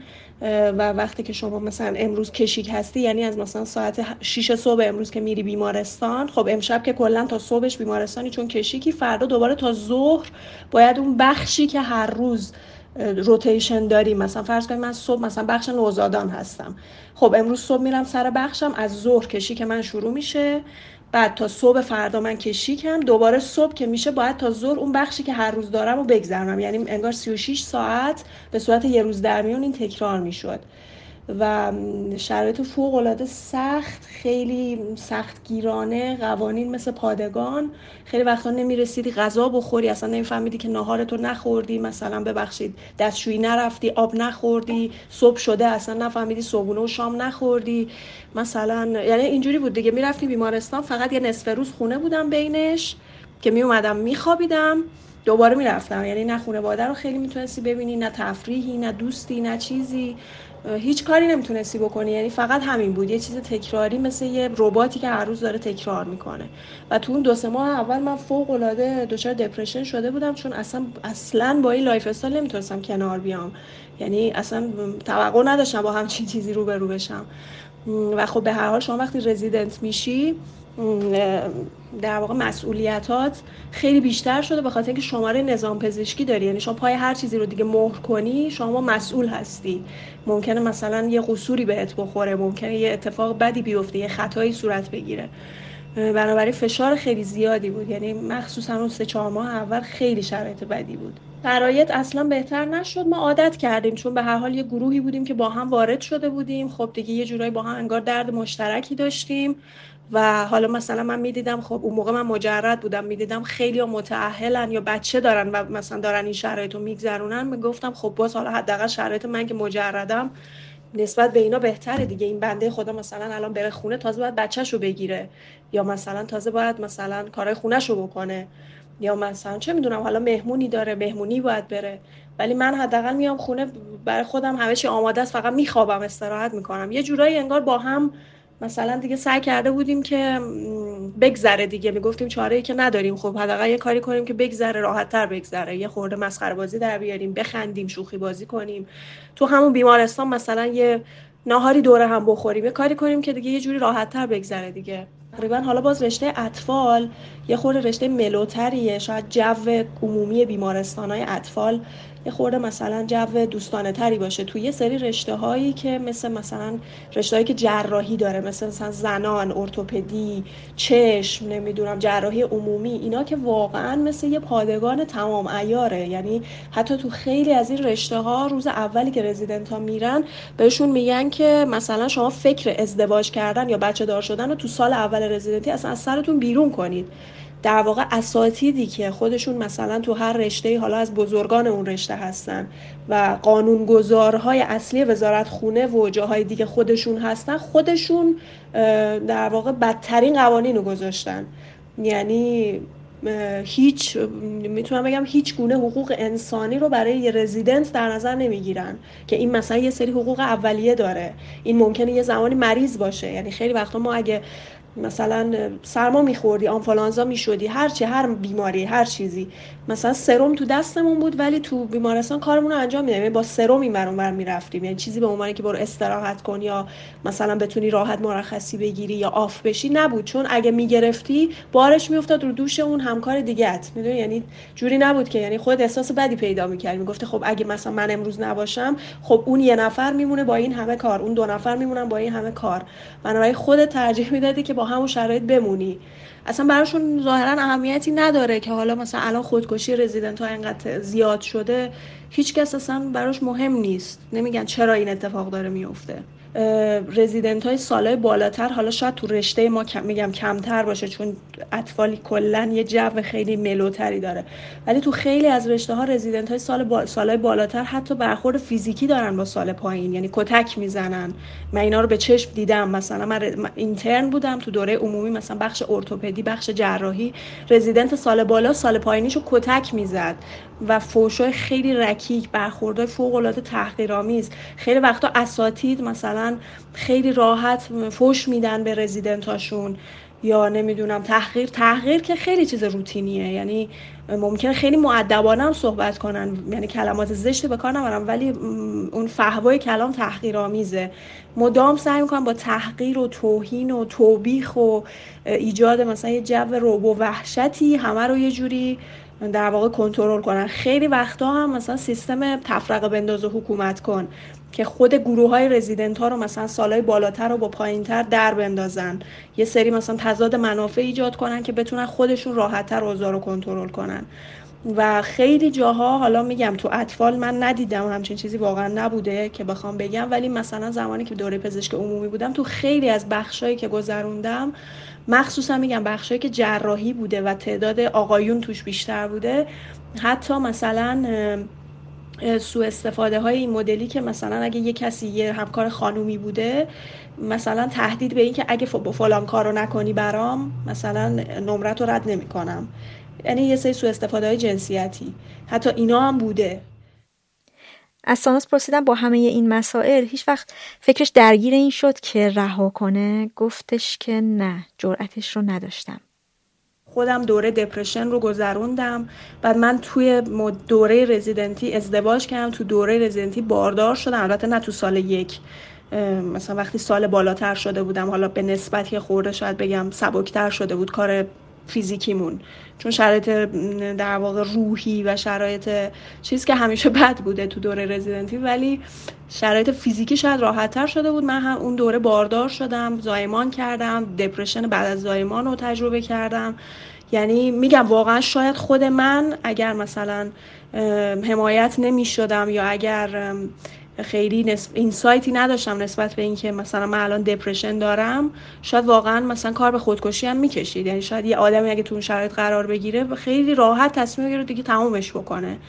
یعنی این چیزی که الان انقدر تعداد خودکشی ها زیاد شده توی این یکی دو سال اخیر کاملا قابل درکه. یعنی آدم می‌تونه بفهمه اون طرف تو چه شرایطی تازه شرایط بعد از رزیدنتی که شما باید طرح برید. طرح اجباری هست دیگه. و این طرح هم یه چیزی هستش که شما هیچ اختیاری تقریبا ندارین تو انتخاب محلی که باید برید. یعنی شما مثلا به قول خودشون اینو به این امکان رو به شما میدن که شما یه سری انتخاب کنید. شما داخل یه سایتی میرید داخل یه سایتی که وزارت خونه تعریف می‌کنه. بر اساس شرایط خودتون یه سری شهر یا استان رو انتخاب می‌کنید. ولی دیگه اینی که شما کدوم شهر کدوم استان با چه شرایطی بیفتید و اصلا شرایط خانوادگی شما چی هست که شما بخواین کجا برین طرحتون رو بگذارین اینا دیگه براشون هیچ اهمیتی نداره. همسر من داشت طرحش رو میگذرون چون یک سال بالاتر از من بود تو رزیدنتی یعنی یک سال زودتر از من رزیدنت چشم شده بود.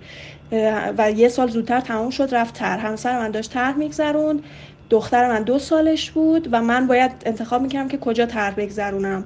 و حتی تو استانی که همسر من بود نه نتونستم. منو ننداختن اونجا. به من گفتن که این چیزیه که هست. باید شما مثلا بری کرمانشاه. اونم مثلا نه خود مرکز استان. توی یه شهر مرزی. و تک پزشک اطفال اونجا هستید. باید 23 روز در ماه رو شما هر ماه به مدت 3 سال 23 روز باید اینجا باشید. و مهم برای ما نیست که بچت کجاست همسرت کجاست. اینا دیگه به ما ربطی نداره. واضحا اینو به من گفتن. گفتن اینا به ما ربطی نداره. شما نیروی کار ما هستید و باید یعنی شما رو تبعید می‌کنن به عنوان یک نیروی کار شما رو تبعید می‌کنن به نیروگاه کار اجباری. در واقع اینجوری بگیم بهتره.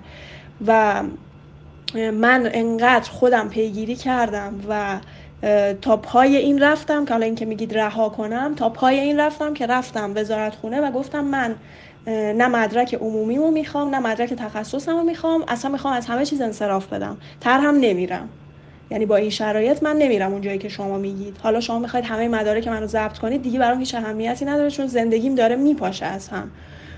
و میگم خیلی پیگیری کردم. در نهایت توی یه کمیسیون در واقع موارد خاص دارن که مثلا موارد خاص رو بررسی می‌کنن در نهایت موافقت کردن که من استانم رو تغییر بدم که نزدیک محل سکونتم باشه که مثلا بتونم بگذرونم. رفتم مازندران اونجا طرحمو گذروندم و مثلا اون موقع هم باز مثلا همسرم رفت آمد می‌کرد یعنی ما باز با هم زندگی نمی‌کردیم. چون اون یه جای دیگه بود من یه جای دیگه بودم. و مثلا اون رفت آمد می‌کرد. بعد خانوادم اومدن پیش من که دخترم رو نگه دارن. و دیگه حالا باز اونجا شرایط یه مقداری قابل تحمل تر بود. یه خورده بهتر شده بود. چون به تهران هم نزدیک بود و می‌شد رفت آمد کنیم یه خورده شرایط بهتر شده بود. بعد شما تو شهری که برای طرح میرید اینا هیچ خودشون رو موظف نمی‌دونن که مثلا برای شما باید مسکن تامین کنن. خیلی راحت اگه نباشه میگن نداریم جایی بهت بدیم برو خود اجاره کن. و شما اصلا امکانات اولیه رو هم نداری. مثلا اگه یه جایی رو یه اتاقی هم بهت بدن مثلا اون اتاق انقدر شرایط اصلا غیر قابل سکونتی داره. خیلی جاها تو خیلی استانا که مثلا شما ترجیح میدی خودت بری یه جایی رو اجاره کنی تا اونجا زندگی کنی مجانی مثلا. میگم حقوقا فوق العاده ناچیزه و با تاخیر مثلا 6 ماه تا یک سال پرداخت میشه. یعنی شما الان که شروع می‌کنی تا 6 ماه حقوق نداری. میگن سب کن حالا فعلا نداریم حالا تا 6 ماه دیگه. خب اون 6 ماه اون چجوری باید زندگیشو بگذرونه؟ بعد شما در دوره‌ای که طرحو میگذرونی حق ندارید جای خصوصی کار کنید. یعنی اگر شما برید تو مثلا مطب که حق ندارید داشته باشید همزمان اگر هم تو بیمارستانی یا تو جای کلینیکی بخواد کار کنید باید به صورت قاچاقی کار کنید و اگه بفهمن می‌تونن پروانه شما رو تعلیق کنن می‌تونن مدت طرحتون رو ازای یعنی خیلی می‌تونن آزار اذیتتون بدن.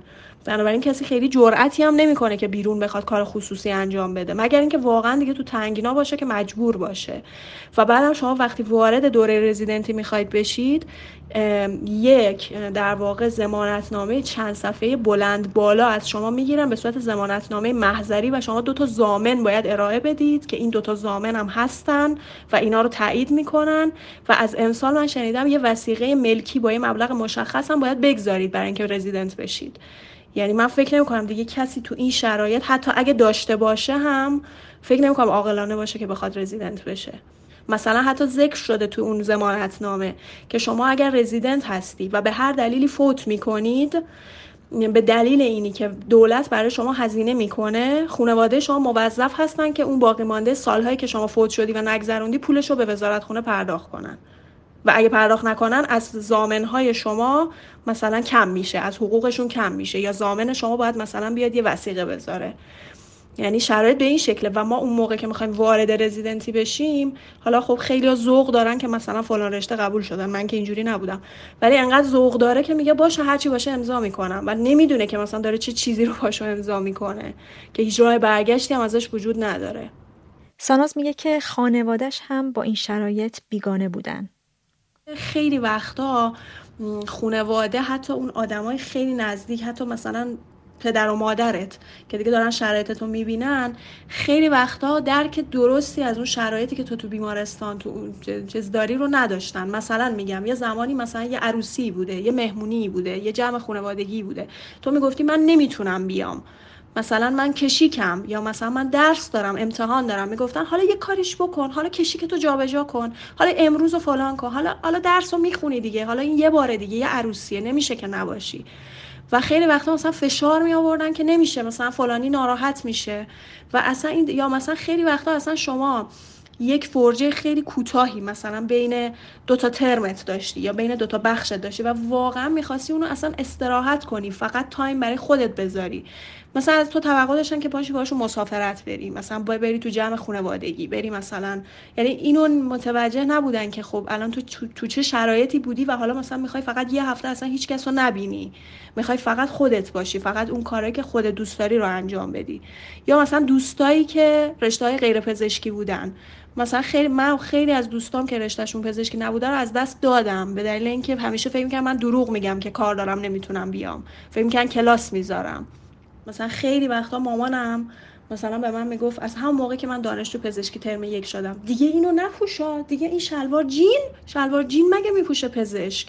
مگه مثلا پزشک لاک می‌زنه؟ مگه فلان کار می‌کنه؟ یعنی من خیلی هم سر این مثلا جنگ داشتم تا بگم که بابا من اصلا اول که خودم انتخاب نکردم. دوم اینی که من اصلا اول قبل از اینکه بخوام دانشجو پزشکی باشم یا پزشک باشم یه انسانم که می‌تونم انتخاب کنم چی بپوشم چطور بگردم. یا خیلی وقتا مثلا شما یه جایی میرید یه اعتراضی دارید به یه شرایطی حالا یه جای عمومی هستید یا یه جایی مثلا یه خورده برخورده مثلا تندی می‌کنید از شما بعیده. شما پزشکی در صورتی که داره حق تو می‌خوره اون طرف مقابل. ولی شما وقتی اعتراض می‌کنید شما پزشکی شما کوتابی شما که نیازی نداری شما بگذر از این پوله شما ولش کن. خیلی وقتا این اتفاقا میفته یا مثلا شما که پزشک هستی ای بچت سرما خورده مگه شما خودت متخصص اطفال نیستی؟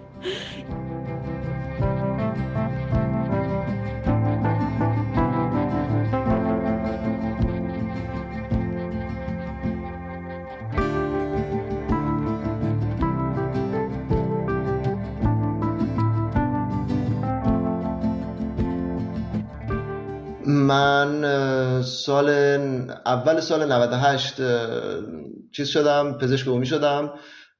بعد تیر ماه 98 رفتم سربازی.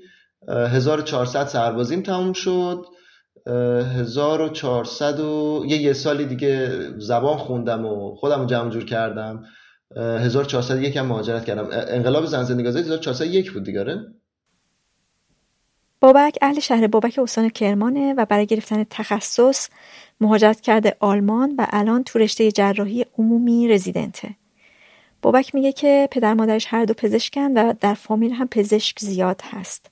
ازش پرسیدم که به خواست خودش رفت پزشکی یا اجبار در کار بود. خیلی سخته من بگم که اجبار نبود ولی اجبارم جوری نبود که مستقیم به هم بگن. یه مسیری بود که انتخاب می‌کردی دیگه. ببین از خیلی قبلتر تصمیم گرفته میشه. ترندم بود. اصلا فکر کسی نمی‌کرد و منم فکری نمی‌کردم. درست خوبه برو نمی‌دونم تجربی نمی‌دونم. بیشتر درس بخون امتحان قلمچی بده بیشتر درس بخون رتبه کنکور بیار. برو اصلا چیز دیگه امکان نداشت. حالا اینکه بگی علاقم اینه یا علاقم این نیست خب می‌گفتم در کنار بقیه کارات علاقت نه, نه اینکه خانواده همه می‌گفتن معلم ها می‌گفتن جامعه دوستا می‌گفتن به هر کی که بزرگتر از من بود تو فامیل نگاه می‌کردم اون به هم می‌گفت از همه جا اینجوری می‌رسید که این کاری است که باید انجام بشه. بقیه علاقه است. یعنی اصل کار اینه که آدم وارد پزشکی بشه و این شد که اینجوری شد. ولی اینکه بگم مثلا خانواده واقعا اجبار کردن که نه اگه این کارو نکنی نمی‌دونم قطع رابطه باهات می‌کنم. نه این شکلی هم نبود واقعا. تا شاید سال چهار همینجوری بی علاقه بودم و علاقه نداشتم. فکر ترک تحصیل افتادم. فکر کنم خیلی چیز شایعی باشه بین دانشجوهای پزشکی این فکر ترک تحصیل و این چیزا مخصوصا تا سال چهار تا قبل از اینکه وارد بخش بالین و بیمارستان میشن. آره منم مستثنا نبودم از این قاعده. منم بارها بهش فکر کردم و خیلی پشیمون بودم تا سال چهار از انتخابی که کردم. مثلا راضی نبودم. خب میگم من اصلا ذهنیتی نداشتم. با اینکه خانواده خانواده پزشکی بود تمام کسایی که جلوتر از خودم میدم ولی تا آدم تا خودش لمسش نکنه نمی‌دونه چقدر مخمسه بزرگی. همجوری هرچی جلوتر بری بیشتر فرو میری توش. همه ابعاد زندگی تو باید بزنی دیگه. همه ابعاد زندگی رو باید بذاری کنار درس بخونی استرس کار رو تحمل بکنی و از همه زندگیت بیفتی که فقط یه پزشک خوبی باشی که فقط کارتو درست انجام بدی کار کاری که جامعه برات تعریف کرده رو درست انجام بدی. به خاطر همین یه جایی به نتیجه می‌رسی که شاید انتخاب درستی نبوده این مسیری که دارم میرم. شاید این چیزی که دارم تهش می‌بینم اینقدر ترسناکه که اصلا بهتره که نرم به سمتش. بنابراین آدم به فکر انصراف از تحصیل میفته بابک میگه که مجموعه ای از عوامل باعث شد که مهاجرت کنه. در وله اولی بود که من به رشته زنان زایمان خیلی علاقه من شدم و تو ایران امکان ادامه تحصیلش وجود نداشت و بعدم رفته رفته همینجوری جمعی عوامل چه از جهت اقتصادی چه از نظر علمی و چه از نظر سیاسی همه اینا منو به این سمت سوق داد که دیگه نمی‌تونم تو ایران بمونم و تصمیم گرفتم ماجب بکنم تخصصم یه جای دیگه بگیرم. مجد جان باور کن من استاجر که بودم اینو متوجه می شدم استاجر یعنی همون دانشجوی سال چهار تا سال پنج. یعنی سال چهار و سال پنج. می‌دیدم که این وضعیت اصلا جایی واسه یادگیری وجود نداره جایی واسه من با خودم گفتم گفتم یک درصد اگر تو ایران بمونم من دیگه یک امتحان به زبون فارسی نمیدم و رزیدنتم تحت هیچ شرایطی چیز نمی‌کنم. تحت هیچ شرایطی تو ایران نمیدم حتی مجبورشم بمونم پزشک عمومی کار می‌کنم اصلا رزیدنتی رو نمیدم. و این فشار روانی که به آدم متحمل میشه واقعا من تو خودم نمی‌دیدم که تحملش کنم و آره تصمیمم گرفته بودم گفتم اگه یک درصد موندنی شدم پزشک عمومی کار می‌کنم ادامه میدم. تخصص نمی‌گیرم. از بابک پرسیدم شرایط رزیدنسی در جایی که داره تخصص رو میگذرونه چجوریه؟ البته میگه که چیزی به عنوان طرح اجباری وجود نداره. شیفتا اولا اینجوریه که تو ایران که شما می‌دونید چجوریه. صبح که میری سر کار تا ساعت دو که کار تمام میشه بعد کشیک شروع میشه. کشیک که شروع میشه دیگه حالا خودتی و خودت تا صبح روز بعد صبح روز بعد دوباره کارتو به پایان میرسانی تا ساعت دو و دو دوباره میری خونه ولی اینجا اینجوریه که روزی که کشیک داری چون قانون میگه بیشتر از 24 ساعت حق حضور تو بیمارستان ندارین. صبحی که کشیک داری ساعت 8 صبح بسته به بیمارستان و بسته به سیاست گذاری اون بیمارستان ساعت 8 صبح آدم میاد کشیکشو میده 8 صبح روز بعدم خدافظی می‌کنه میره دوباره یعنی 24 ساعت میمونه بعدش میره.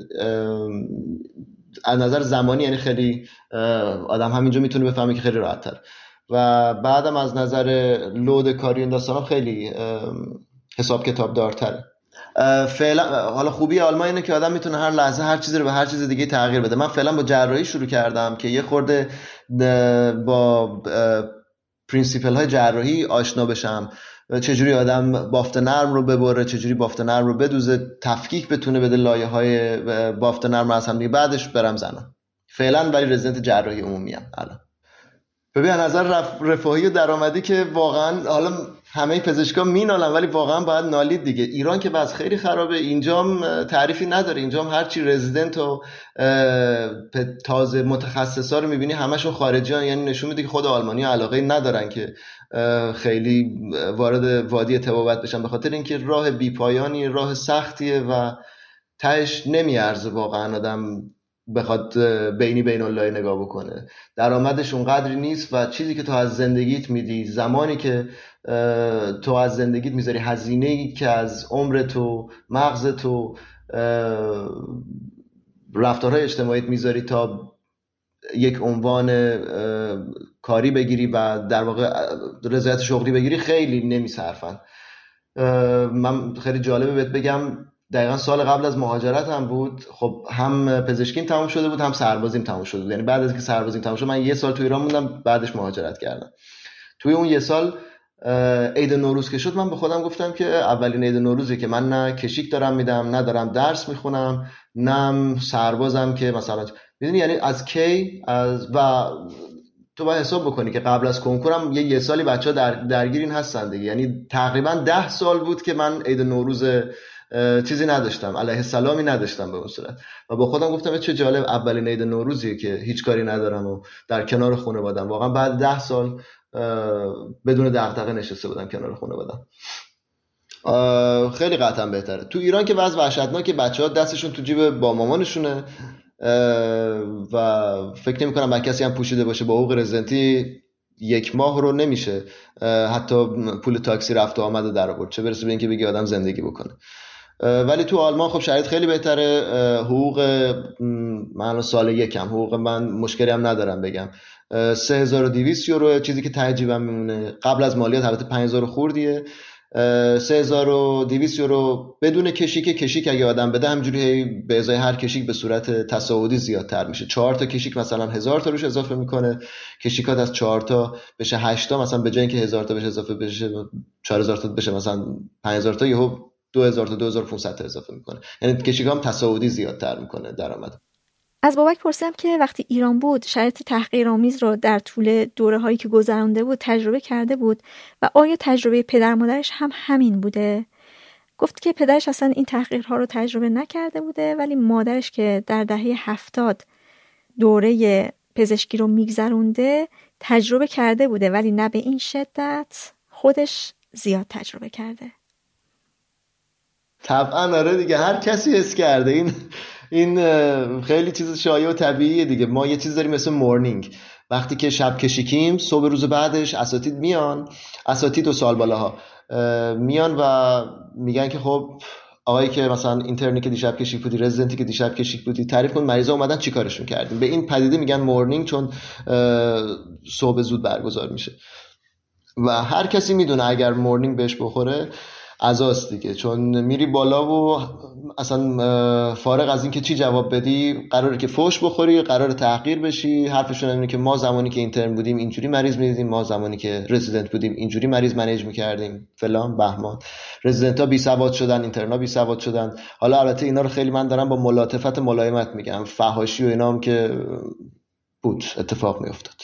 ببین تو با سربازا موقع چیز کردی صحبت کردی. دقیقا سیستم عین سیستم سربازی. فشار از یه جای بالا میشه مغز آدم دیگه یه جای واقعا کشش نداره که اخلاق و نمی‌دونم مراتب انسانی رو نگه داره. و تو هم به عضوی از سیستم تبدیل میشی. وقتی که سیستم به تو دیکته می‌کنه که تو معذرت می‌خوام حیوان باش رفتار حیوانی داشته باش. تا بتونی سروایو بکنی تو هم عضوی از این سیستم میشی. برای اینکه خلاف جهت سیستم شنا بکنی مخصوصا وقتی فشار روانی همه جانبه رزیدنتی رو تو که کشیک و نمی‌دونم درس و فلان اینا که بخوای خلاف جهت رفتار بکنی اخلاق و نمی‌دونم اینجور چیزها رو تو خودت نگه داری زنده نگرشون داری یه انرژی مضاعف میطلبه. طبیعی خیلی نتونن انرژی رو داشته باشن و عضوی از سیستم میشن دیگه. خب، وقتی استاد داره فوش میده کسی که یه مرتبه پایین تر از استاد فوش میده همینجوری هی این روند ادامه پیدا می‌کنه دیگه می‌دونی؟ من البته خیلی کم درگیری داشتم هرچی که به می‌گفتن قورت می‌دادم پایین و می‌گفتم که من موقتی اینجام. یعنی ذهنیت همین بود که من موقتی اینجام. اینترنت تمام بشه من دیگه قرار نیست رزیدنت بشم. به خاطر این راحت تر تحمل کردم ولی آره منم درگیری داشتم.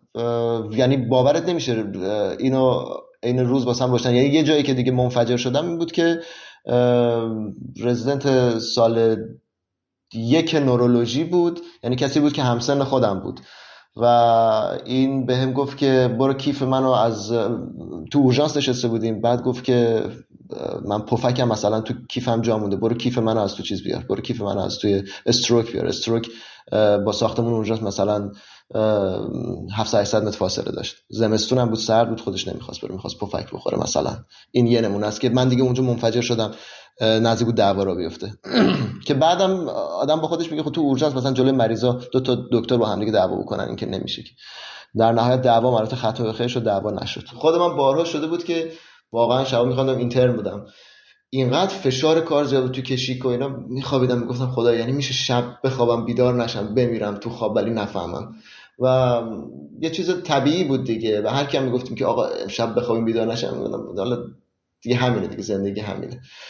آره فکر می‌کنم و شرایط از زمانی که تازه من درسم هم تموم شد و تازه من اینتر بودم. بچه رزیدنتی خیلی شاید سختتر شده. خودکشی کاملا برای من درک شدنیه و چیزی هم بود که قابل پیش بینی هم بود. یعنی یه چیزی نیست که بگیم که یه هوی اتفاق افتاده قابل پیش بینی هم بود. وقتی که فشار کار اینقدر زیاد میشه وقتی که رزیدنت رو مثل یه برده باش رفتار می‌کنن یه جایی یکی نمی‌کشه دیگه یه جایی یکی اون کارش می‌کنه. قابل قابل درک کاملا. مثل بازی پوکر میمونه. یه جای بعد اینقدر توش اینوست کردی که میگی بیام بیرون چیکار بکنم؟ من 18 سالم بود. اومدم دانشگاه یه کارت آبی بهم دادن کارت دانشجو دادن. گفتن که برو دکتر شو. 25 سالم شد کارت دانشجو رو ازم گرفتم. من همون بچه 18 ساله بودم. هیچ مهارتی نتونسته بودم کسب بکنم مهارت اجتماعی نتونسته بودم نمی‌تونستم با ملت ارتباط برقرار کنم. چرا؟ به خاطر اینکه وقتی که بقیه با همدیگه داشتن معاشرت می‌کردم من باید میشستم نه من همه امثال من. من نوعی باید میشستیم درس میخوندیم که پس فردا دکتر بدی نشیم که آدم زیر دستمون نمیره. وقتی که وارد دانشگاه شدیم استادای دانشگاه به ما می‌گفتن که شما برترین های ایران هستین. خب همین یک بار روانی وحشتناکی روی آدم می‌ذاره که میگه پس باید در حد یک آدمی که نمی‌دونم تاپ فلان رفتار بکنه. این نتیجهش این میشه که یه جای بعد دیگه با هیچ کسی بجز همرشتای خود اصلا نمی‌تونی ارتباط برقرار بکنی. کسی دیگه تو رو نمی‌فهمه. تمام زندگیت میشه بیمارستان درس کشیک فوش خوردن از استاد تحمل درست شنیدن از سالبالاییات قورت دادن همه چیز. چون اینقدر توش اینوست می‌کنی و همینجوری هی میری جلوتر که یه جای واقعا نمی‌تونی دیگه دست بکشی ازش. آدم 18 ساله میگه من 17 سالگیمو گذاشتم. آدم 20 ساله میگه من 3 سال تا الان درس خوندم. پزشک عمومی میگه آقا من 7 سال پزشکی رو درس خوندم. نمی‌تونم دیگه صرف نظر کنم کار دیگه ای بلد نیستم. جوونیمو گذاشتم. دیگه نمی‌تونم برم جلو. دیگه نمی‌تونم یعنی ریسک بزرگی بکنم بگم حالا ببینیم این یکی چی میشه. و بعد خاصیتش هم اینه که ریسک پذیری رو از تو می‌گیره دیگه. یعنی یه چیز عافیت طلبی برای تو می‌ذاره. به خاطر اینکه اینقدر خودش فشار آفرینه برای تو دیگه نمی‌تونی استرس های محیطی رو وارد بکنی به خودت. عافیت طلب میشی از همه جوانه و فشار رشته پزشکی تحمل می‌کنی و همینجوری میگم هر چی میری جلوتر اون سرمایه گذاری روانی و عمر و همه چی توش زیاد میشه که دست کشیدن ازش تقریبا غیر ممکن میشه دیگه. دیگه فقط باید بپذیری ادامه بدی. ببین خیلی چند بعدی این مطلب. اولیش که اصلاح ناپذیر بودن سیستم ولی دلایل دیگهش این که چرا این شکلیه به خاطر اینکه برای کسایی که در رأس امورن این سیستم سیستم فوق العاده برخلاف آلمان که هر چقدر رده تو بالاتر بره مسئولیتات بیشتر میشه فشار روانیت بیشتر میشه تو ایران برعکسه. یعنی هر چقدر که تو رده پایین تر باشی اون فشاری که روت وارد میشه استخون خورد کنتره تو اینجا که هستیم خدا شاید ما با استادمون همزمان وارد بخش میشیم. حتی استاد من گاهی دیرتر از من از بخش خارج میشه از اتاق عمل خارج میشه. پا به پای ما عمل می‌کنن. تمام کارهایی که ما می‌کنیم اگر ما دستمون بند باشه نتونیم انجام بدیم خودش می‌کنه. از نمی‌دونم پانسمان عوض کردن مریض تا رگ گرفتن مریض تا هر چیزی که تصور بکنه هر چیز کوچیکی که این کار رو یه رزیدنت سوال بالا هم تو ایران غیر قابل تصوره که انجام بده این کارا رو استادام انجام میدن. به خاطر اینکه سیستم سیستم متفاوتیه. یعنی انگار حرم برعکسی که تو ایران وجود داره توی اینجا نه درست پایریزی شده. و اینکه قبلا بهتر بود انگار سیستم رزیدنتی تو ایران ولی الان دوباره هی همینجوری رفته رفته بدتر و بدتر شده. یعنی انگار یه جای دیگه چششون رو بستن کسایی که تو نظام پزشکی هستن کسایی که تو بیمارستان هستن روی خب این خودکشی رزیدنت ها چیز جدیدی نیست. نمی‌دونم چند وقت داری دنبالش می‌کنی ولی همیشه خودکشی تو رزیدنت ها بود همیشه افسردگی تو رزیدنت ها بود. همه کسایی که الان متخصص هستن یه چند سال دارن کار می‌کنن خودشون مینالن که آره آقا چه دوران سختی بود تو رزیدنتی ما. و این چیز تازه ای نیست. مسئله اینجاست که سیستم اگه جایی لنگ می‌زد این لنگ زدن همینجور ادامه پیدا کرد مثل اون زاویه‌ای که هرچی جلوتر میری شکافش عمیق‌تر میشه. خودشو اصلاح نکرد و الان به این وضعیت افتادیم وگرنه این قابل پیش بینی بود که این وضعیت دچار کلپس میشه دچار نابودی میشه. آره بزرگترین چیزی که هست اینه که ارزشش نداشت و اینم کسی هم اینو نمی‌فهمه. همه هم میگن دکتر شدی دیگه نمی‌دونم داری متخصص میشی دیگه جراح شدی دیگه فلان شدی دیگه. کسی دیگه بقیه‌ش نمی‌بینه. کسی اون شبایی که آدم اشک میریخت درس می‌خوند و باز مجبور بودی ادامه بدی درس خوندن اینا رو کسی نمی‌بینه. کسی کشیکاتو نمی‌بینه. بگم من فکر کنم خاطره که گفتم که بعد ده سال اولین سال نوی بود که من نشسته بودم کنار خانوادم اینا رو کسی متوجه نمیشه و مثلا اینجاست از یه چیزی که بزنی دیگه هر چقدر بدوی که جبرانش بکنی در نمیاد. اون روابط مهارت های اجتماعی روابط اجتماعی که من از دست دادم یا یاد نگرفتم اینا فکر نمی کنم دیگه هر چقدر بودم دنبالش بتونم جبران بکنم یاد بگیرم. آره این بزرگترین فکرهای من از نظر این همینه. بابک گفت که دوست داره این جمله ها هم باشه اینجا. من می‌خواستم فقط یادی بکنم از دکتر رامین پوراندرجانی که پزشک وظیفه بود که توی کهریزک کشته شد.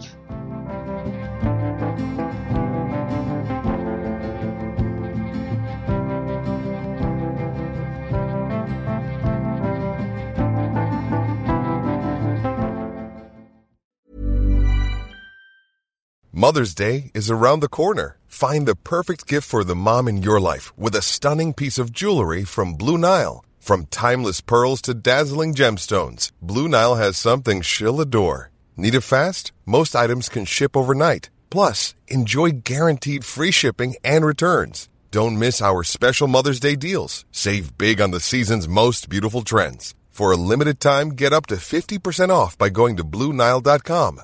That's BlueNile.com. I'm Sandra, and I'm just the professional your small business was looking for. But you didn't hire me because you didn't use LinkedIn jobs. LinkedIn has professionals you can't find anywhere else, including those who aren't actively looking for a new job but might be open to the perfect role, like me. In a given month, over 70% of LinkedIn users don't visit other leading job sites. So if you're not looking on LinkedIn, you'll miss out on great candidates like Sandra. Start hiring professionals like a professional. Post your free job on linkedin.com/people today. مهردخت ساکن مشهد بود که پزشکی قبول شد. توی دوران دانشجویی ازدواج کرد و با همسرش امتحان تخصص داد و هر کدوم یه شهر قبول شدن. مهردخت چند ماه رزیدنسی رو تهران بود و مجبور شد تغییر رشته بده که نزدیک همسرش باشه. تخصص قلب در مازندران. چهار سال اونجا رزیدنت بود و الان طرح اجباریش رو توی تربت هیدریه میگذرونه و وضعیت طرح همسرش هم مشخص نیست. مرزی جون من سال 88 پزشکی قبول شدم. حالا خانواده ما بیشترشون مثلا یا پزشک هستن دندون پزشک هستن مادر من دندون پزشکن. خیلی هم اصرار داشتن که ما همه رشتهایی که خودشون دوست دارن رو بریم. و خب ما به طبع اون علایقی که داشتن و به ما به حال یه مقدار تحمیل شده بود و فکر می‌کنم خب دیگه بهترین رشته است دیگه. خیلی تلاش کردم. خواهر بزرگتر من پزشکی بودن. منم تلاش کردم و پزشکی قبول شدم. و خب راست می‌گفتن با شرایطی که جامعه داشت احساس می‌کردن که امنیت شغلی بیشتر و اعتبار بیشتری داره. و به مرورم خب من هر چقدر بیشتر پیش رفتم تو رشته خب علاقم به طبع بیشتر شد. مهردخت از شرایطی که داشته میگه. من الان خب مثلا طرحم اینجاست همسرم هنوز طرحش رو شروع نکرده و خب ما نمی‌دونیم که دقیقا کجا میفته و در ادامه زندگی ما قرار چجوری پیش بره. می‌دونید همین که مثلا برای طرحم شما یه جدولی می‌ذارن جلوتون پنجاه خورده شهر هست از بالا به پایین انتخاب می‌کنید بر اساس اولویت ها شما رو انتخاب می‌کنن که مثلا در فلان شهر شما باید طرح بگذارید و زودتر هم بهتون نمیگن. شما یه هفته قبل از اینکه اعزامتون باشه که برید اون منطقه بهتون میگن که باید برید این شهر. حالا اون شهر چه امکاناتی داره؟ چقدر فاصله داره از محلی که خانواده من هستن؟ یا اینکه پانسیون درست حسابی بهتون میدن؟ معلوم نیست. چون الان جایی که من اومدم به من هیچ امکاناتی مثلا پانسیون خاصی ندادن. و خب شما فکر کنید که با یه حقوق ثابتی که حدودا 12 میلیون و 800 اجاره خونه من 6 میلیون و 200 تومنه. نصف از اونو من فقط به خاطر اجاره خونه میدم که اینجا باشم. و خب هیچ حقوق اضافه تر از این کارانه هایی که ماهیانه باید پرداخت بشه من یک سال تر هم و فقط یک ماه برای من پرداخت شده. حتی به خانوادم روم نمیشه بگم من دارم انقدر در میارم. اگه بگم من باور نمی‌کنم. میگن نه حالا مثلا یه جوری حالا دیگه داری میگذرونی فلان. آره دیگه یه جوری داری میگذرونی. واقعا آدم روش نمیشه دیگه تو سی و خورده ساله به عنوان یه متخصص بگی من درآمدم اینقدر و تو خرجای روتین زندگیم حتی موندم. هر جون اصلا نمیشه هیچ برنامه ریزی واسه آیندهت بکنی که بدونی مثلا من در چند سال آینده کجا هستم. چون که خودشون به اجبار تو رو میفرستن یه جایی. و نمی‌دونم مردمم که مثلا توی شهرستان ها هستن می‌دونن که تو به اجبار اینجا هستی و در آخر که میان مثلا پیش تو ویزیت می‌کنن. آخرش مثلا من می‌بینم که میگن خب باشه ما بریم پیش دکتر بهتر مثلا شهرستان یا شهر بزرگتر. می‌دونی مثلا خیلی مردم واقعا اونطوری خوششون نمیاد. دوست دارم برن جاهای بزرگتر فکر می‌کنن امکانات بهتری هست پزشکای بهتری هستن. هنوز مثلا ندیدن تو رو و هنوز درمان تو رو ندیدن پیش هست واقعا. تو کار کردن تو شهرهای کوچیک کم سخت تره مهردخ میگه که اون هم فشار سنگین رو در دوران رزیدنسی تجربه کرده. من پدرم کنسر داشتن و سال دوی رزیدنتی خیلی بد حال بودم و من می‌دونستم که تا چند ماه دیگه من ایشون شاید نداشته باشم و نتونم ببینمشون. و دوره کووید بود.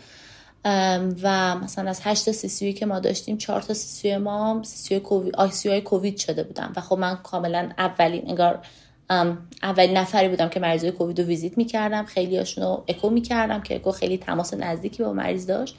الان من چی؟ الان نرم با پدرم فوت کنه هیچ وقت ندیده باشمش قبلش. یعنی که برم مریض بشه تا آخر خودم نمیبخشم که پدرم فوت کردن.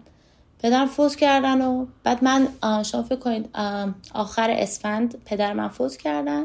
من از هفت فروردین سه تا 24 ساعته پشت سر هم کشیک بودم. فقط تنها شانسی که آوردم اون موقع کووید بود از این لباسایی که حالا سرهمی ها هست و عینک و اینا داشتیم می‌زدم و زیرش مثل چی گریه می‌کردم و کسی نمی‌فهمید. و واقعا شاید من اون موقع اصلا صلاحیتی نداشتم که مثلا نزدیک دو ساعت پشت سر هم کشیک باستم و واقعا از نظر روانی استیبل نبودم چون هنوز اصلا نتونسته بودم اون ازاداری و اون چیز برای پدرم داشته باشم و من دو ساعت شیف بودم.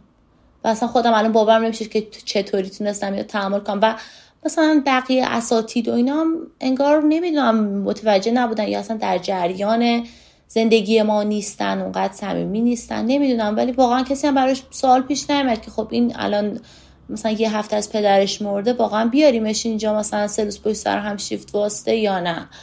ولی خب خیلی دوره حتی بعدش هم مثلا واسه گفتم خب حالا چلوم پدرم میرم مرخصی می‌خواستم.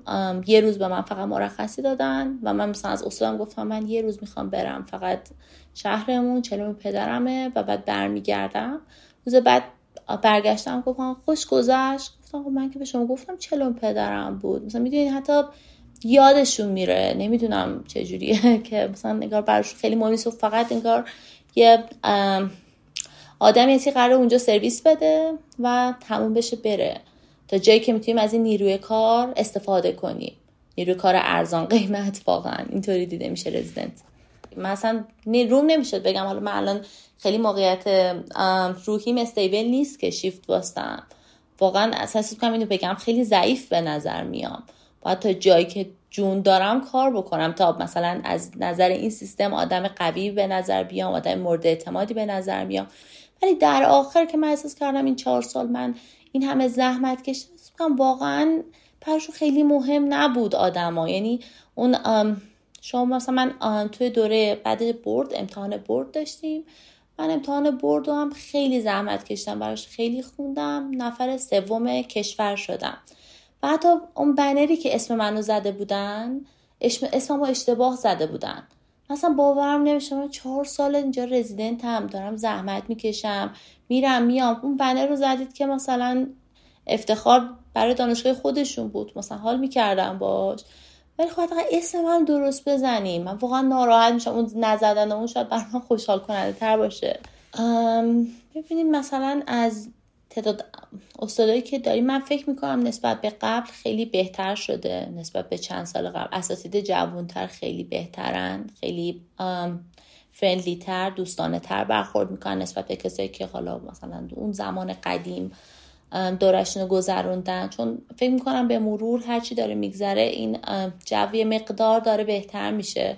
اونا میگن خب با ما اساتید. مثلا من اگه یه سوالی داشتم خیلی روم نمی‌شد از استادم بپرسم. چون می‌گفت آموزش سال پایین با سال بالاست. تو باید سال بالات بپرسی. تو نباید از استاد روت بشه بپرسی مثلا یه چیزی رو.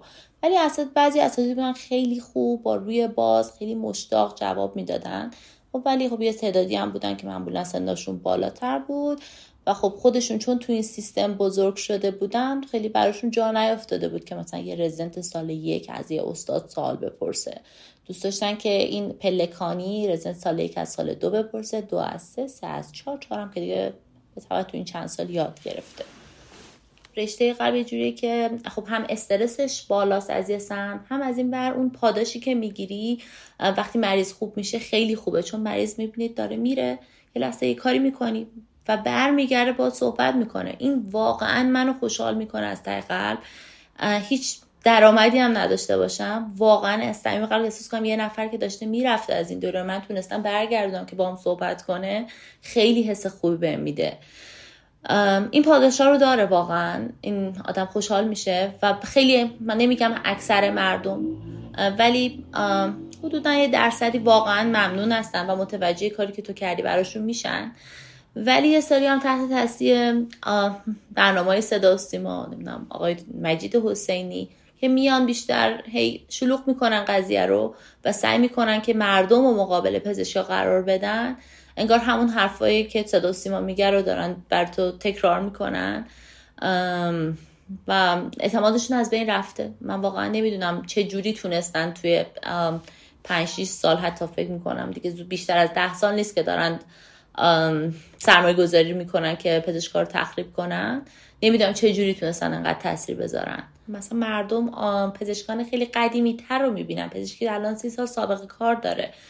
و خب درآمدهای بهتری دارن شرایط خیلی بهتری دارن. ولی من چیزایی که جو... پزشکای جوان رو می‌بینم همه درآمدشون خیلی پایین خیلی متوسط رو به پایینه و واقعا دارن تو این اورژانس ها و بیمارستان دولتی کار می‌کنن زحمت می‌کشن. و تنها کسایی که واقعا فوش می‌خورن هم همینا. من نمی‌دونم چجوریه واقعا تو چیزی که بیمارستان دولتی رو الان داره میچرخونه کار رزیدنت هاست و تو شهرستان ها پزشکای طرحی هستن. اون پزشکایی که درآمدهای اون چنانی دارن تو مرکز استان نشستن و بیشترین احترام برای هموناست. و کسایی که توی انگار اولین برخورد پزشک می‌بینه همون رزیدنت هایی هستن که دارن بیمارستان های دولتی رو با شیفت خیلی سنگین تحمل می‌کنن. همین پزشکای طرحی هستن که به اجبار تو شهرستان رو دارن امرار معاش می‌کنن که چیزی هم براشون تش نمیمونه. ولی اون خشم اولیه مریض فقط برای قشر ضعیفتر پزشکاست و همون پزشک رو من اگه همون مریض رو من اگه ارجا بدم به مشهد پیشه یه پزشک حالا که سی سال سابق کار داره من ممکنی نمیشم که تجربه واقعا مهمه خیلی مهمه.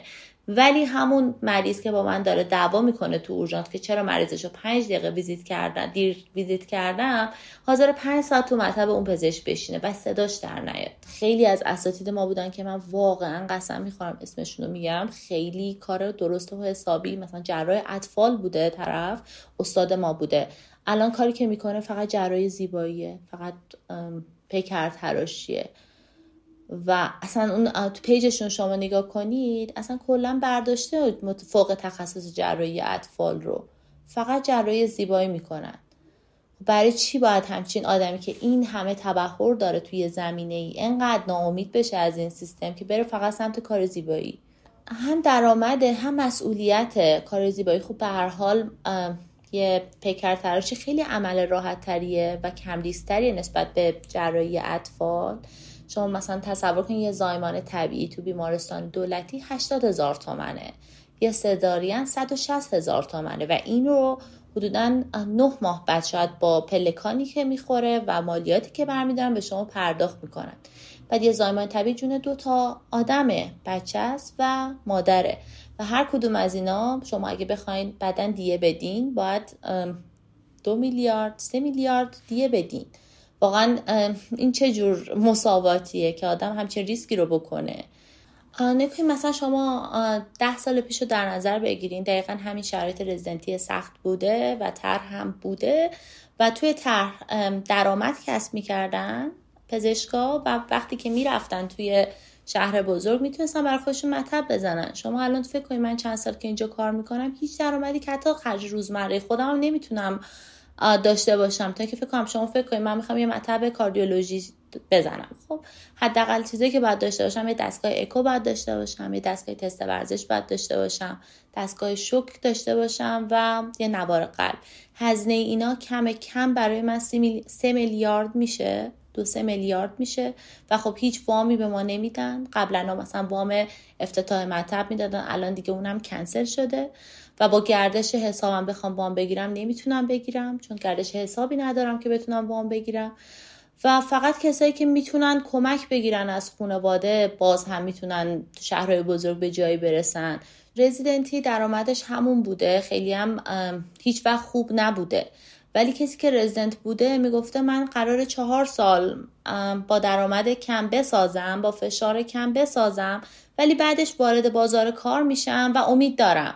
فقط جنبه مالیش هم نمیگم جنبه اجتماعی و فشاری که مثلا احترام دارم ولی الان ما هیچ کدوم از اینا رو نداریم.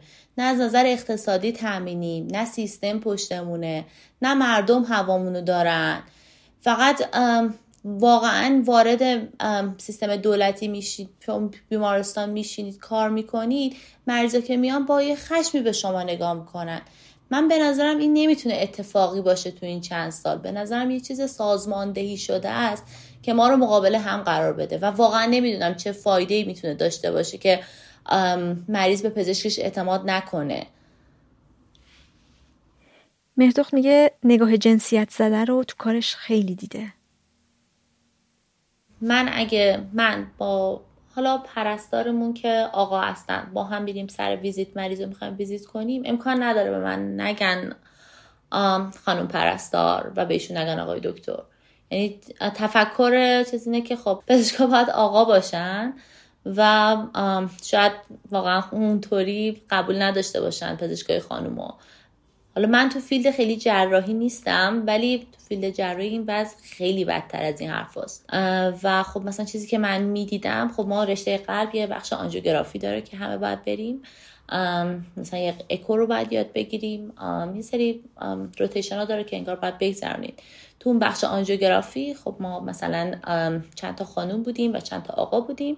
و اگه تو cath lab من مهارتم حتی برابر بود با اون رزیدنت آقا اساتید آقا بیشتر دوست داشتن که به اون یاد بدن. چون خب مثلا می‌گفتن شما که خانومین میرین سمت رشته که کمتر ریسک داره نمیاین intervention نمیاین سمت آنژیوگرافی این بعد مثلا پسرها بهتر یاد بگیرن. می‌دونیم با که مثلا من واقعا intervention شاید دوست داشتم و واقعا دوست دارم برم مثلا تو این field. ولی مثلا ترجیح اونا این که مثلا پزشکایی که قراره توی رشته های جراحی و یکم های ریستر باشه پزشکای آقا باشه. از مهرداد پرسیدم این قضاوتی که یه سری دارن در مورد پزشکا که پزشکا نگاه از بالا دارن رو تجربه کرده. تو جمع دیده که بقیه باهاش راحت نباشن و ارتباط برقرار نکنن. آره واقعا خیلی وقتا چون که وقتی که وارد یه جمع میشی مثلا میگی پزشک هستن توقعی دارن که خب تو خیلی پس پول دارتر باید باشی از این چیزی که هستی. و خیلی جاها خیلی کارا رو که بکنی مثلا بگی بخندی فلان کنی یه سری تو مهمونی ها اگه کاری بکنی میگن اون پزشک نه پزشک داره خودش این کار می‌کنه. مثلا این داره به ما میگه این کار نکنیم خوش داره این کار می‌کنه. مثلا پس مثلا فلان. من ترجیح میدم مثلا نگم پزشک هم واقعا. مثلا اگه من از سوپر در خونم و نوشابه می‌خرم اگه بدون پزشکم که می‌دونه روم نمیشه بخرم. چون به من میگه خواهم دکتر شما دیگه نوشابه می‌خورین؟ حالا منم نوشابه می‌خورم اشکال نداره دیگه. خودم تصمیم گرفتم بخورم. یا مثلا اگه پفک بخرم میگم دکتر این پفک می‌خورین؟ مثلا تو تمام ابعاد زندگی مثلا دخالت می‌کنن چرا مثلا شما دکتری به ما میگین غذای سالم بخورید ورزش بکنید چرا مثلا نمی‌کنید مثلا چرا فلانه؟ خب من می‌دونم اینا سالمه. سعیم می‌کنم در حدی تو زندگی خودم وارد کنم. ولی شاید واقعا من نتونم واقعا از تمام ابعاد زندگیمون چیزای خوب اجرا کنم. ولی واقعا این بار روی آدم هست و خب من خیلی جواب مثلا ترجیح میدم نگم پزشکم. آره من مخصوصا آدمایی که با من یه مقدار صمیمیترن دوستام هستن اگه دکتر صدا کنم واقعا حس خوبی ندارم. ولی این برای نسل قدیم اینطوری نیست. مثلا من خودم با مامان من دندون پزشکن و واقعا دوست دارن همیشه دکتر صداشون کنن. من نمی‌دونم چرا. و مثلا به اونم میگم ما معذب نیستی که مثلا بهت میگن هر جا میری میگن خان دکتر حتی دوستات میگن خان دکتر. میگه نه من خوشحالم. اگه نگن ناراحتم. ولی من واقعا این نسل جوونی که من دوستای خودم و اطرافیان خودم می‌بینم همه دوستان مثلا به اگه تو رابطه دوستیه تو رابطه نزدیکتر تو محیط کار نیست به اسم کوشیک صدا می‌کنن. از مهردخت پرسیدم که به مهاجرت فکر می‌کنه؟ هر لحظه. واقعا کسی نیست که دورو برم فکر نکنه. و خیلی وقت فکر می‌کنم چقدر اشتباه شد که اومدم دوره رزیدنتی کاش از همون دوره جی پی یعنی همون بعد پزشکی عمومی مهاجرت می‌کردم و یه اختاری فاصله که من خیلی حس کردم من از دوستای دایره دوستایی که دورو برم بودن تنها کسی که واقعا وارد دوره رزیدنتی شد من بودم و من وقتی می‌رفتم و برمیگشتم و دوستا رو می‌دیدم همشون یا قرار بود یه ماه دیگه برن یا مهاجرت کرده بودن یا تو مثلا این بودن امتحان زبانشون رو بدن امتحان فلان رو بدن.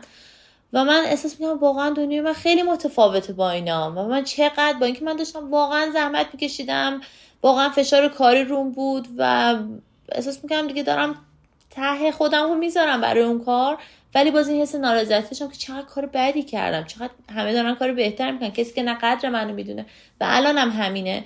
الانم که اومدم نصف اون دوستایی که تو دوره پزشکی داشتم مهاجرت کردن رفتن و من از دور احساس می‌کنم که ای بابا من عقب موندم و زودتر این دوره تر تموم بشه که منم بتونم برم. آرزوم این بود که من مثلا بتونم متخصصم. واقعا رویان بود که من متخصص قلب بشم بیام تو شهر خودم کار کنم مریضا رو خوب کنم. مثلا خیلی حس خوبی قشنگی داشتم. ولی انگار تمام اونا از بین رفته برام. اصلا نه اون شن اجتماعی رو دارم نه نظر اقتصادی خوبم نه حس رضایت درونی از خودم دارم. احساس می‌کنم از همه کسا همه دوستای خودم حداقل عقب موندم. همه از من جلوترن اگه من دوباره حتی بعد تر مهاجرت کنم باز از همه عقبترم. با اینکه واقعا من توی این بد شدن این قضیه دخیل نبودم. فقط یه بار تصمیم اشتباهی گرفتم که واقعا رزیدنتی و پزشکی ایران و واقعا نمی‌دونم.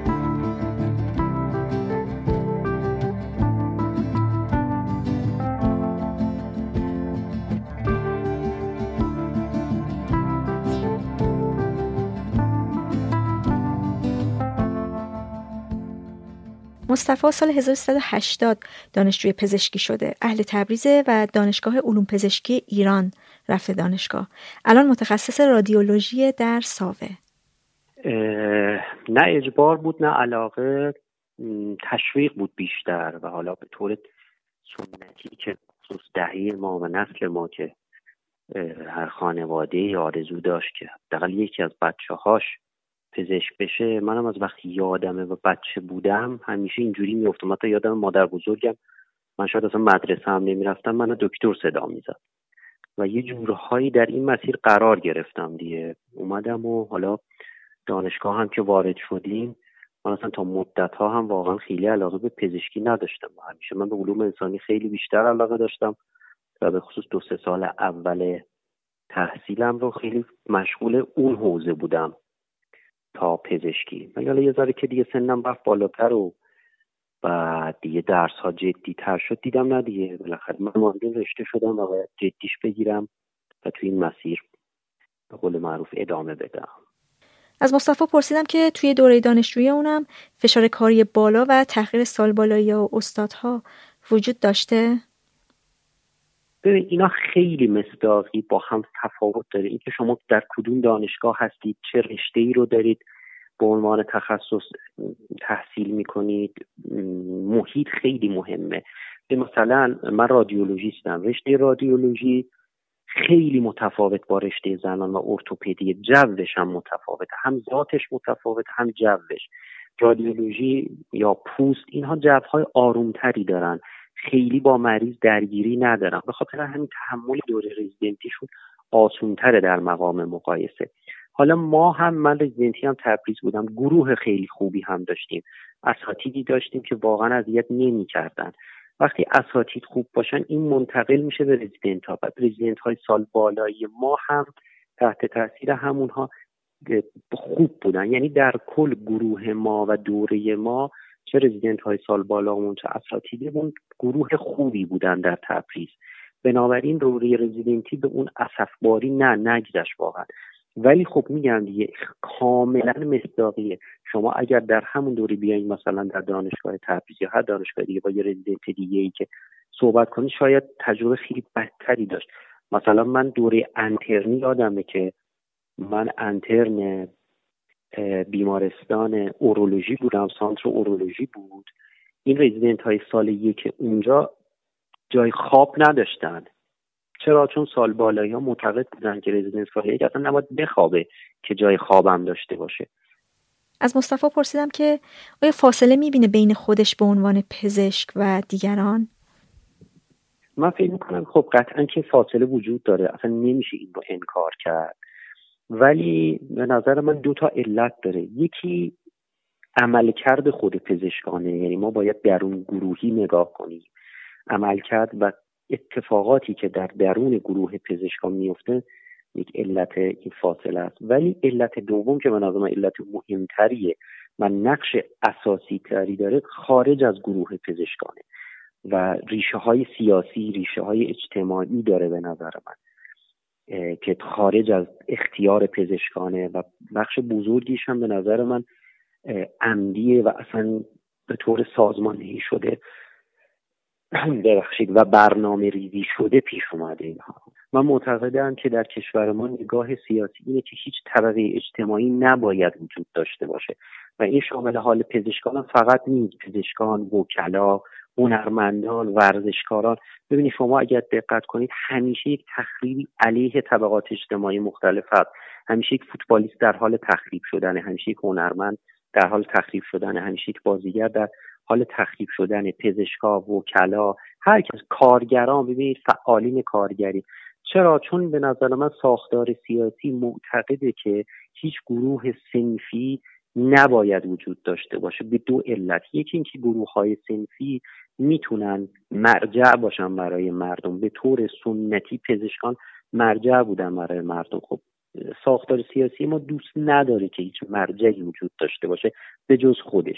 یک علتش اینه و دومین علت اینه که چرا سنف نباید وجود داشته باشه؟ چون هر وقتی یک سنفی وجود داره وقتی یک سندیکایی وجود داره وقتی یک اتحادیه وجود داره اینها به دنبال منافع مشترک خودشونن. هر گروه در جامعه به دنبال اینه که منافع خودش رو به قول معروف دنبال کنه و به دست بیاره.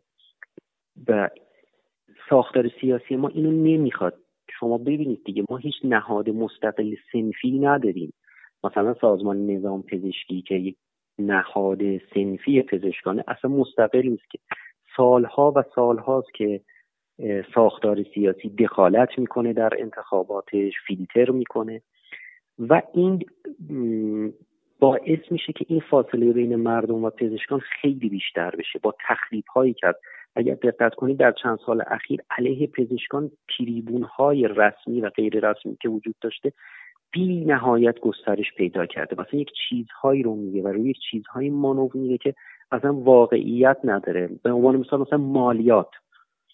چقدر روی مالیات پزشکان در این سالها مانور داده شده و یکی از اولین چیزهایی که از مردم بپرسیم میگن پزشکا که مالیات نمیدن. در حالی که خب در یک بحث کلان در کشوری مثل ما که نفت وجود داره و یک جورهای مالیات ماست خب اصلا چرا ما باید مالیات بدیم؟ این یک سوال بزرگ و اساسی. دو اینکه اوکی اصلا مالیات پزشکا مالیات ها رو میدن. پزشکات کار کردی که در بیمارستان ها دارن اصلا قبل اینکه واریز بشه به حساب پزشکا مالیاتش قبلا کم شده. یعنی مالیاتی کم میشه بعد میاد می‌رسه به دست پزشکا. و اینقدر سختگیری که در مورد مالیات پزشکا وجود داره در مورد هیچ کس وجود نداره. البته کم کم در مورد بقیه اقشار هم دارن اینا انجام میدن. حالا این فقط یک مثال بوده. ولی خب دیگه یک تبلیغات اساسی یک تبلیغات به قول معروف کاذبی را افتادن با یک سری چهره هایی که اینها ساختن و پرداخته کردن برای تخریب سنف دیگه. میان هیچ سنفی در کشور نباید وجود داشته باشه. یکی از مهمترین سنفها هم پزشکانه.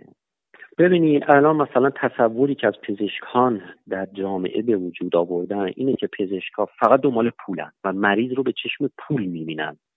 خب، میگم این یک دو بخش داره. یک بخشیش خب ریشه در عملکرد خود پزشکان داره. ولی ریشه مهمتر واقعا تبلیغاتی که چیز شده.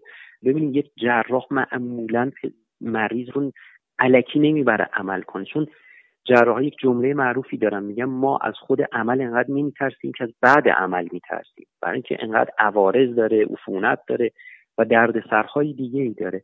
خب ولی این تبلیغات اینجوری شده که نه شما وارد مطب بشید حتما و حتما باید یه کاری انجام بدن که پول بگیرن.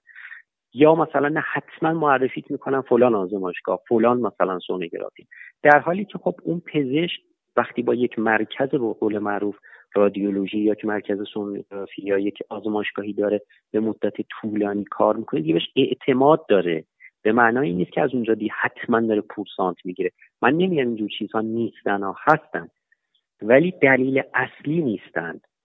این عمل کرده خود پزشکان باز هم به نظر من در نسل جدید اتفاقا بهتر شده.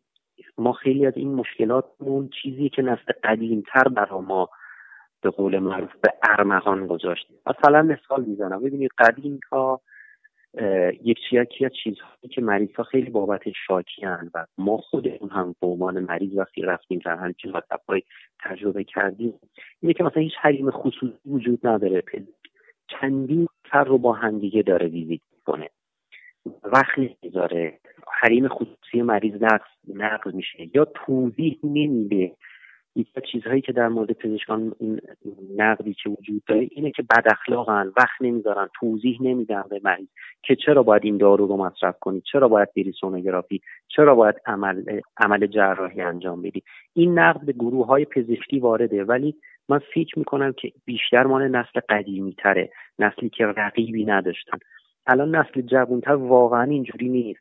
یعنی مطب ها تعیین خصوصی کاملا مراعات میشه. به مریض توضیح داده میشه. پرسیدم یعنی اینجوریه که پزشکای کمی هستن که دستمزدهای بالا می‌گیرن ولی این به کل پزشکها تعمیم داده میشه؟ ببینید واقعا همینطوره. ما شاید واقعا یک درصد تا دو درصد از پزشکانمونه که اون شهرت رو دارن که دستمزدهای نجومی دارن می‌گیرن و هر جوری که دلشون می‌خواد به قول معروف پول دریافت می‌کنن.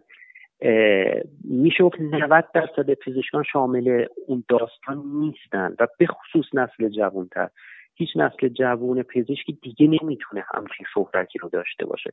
شما در شهرهای مختلف هم بگردید می‌بینید که یکی دو تا پزشک هستن که سنهای بالاتری هم دارن و اونجوری به قول معروف دستمزدهای آنچنانی می‌گیرن.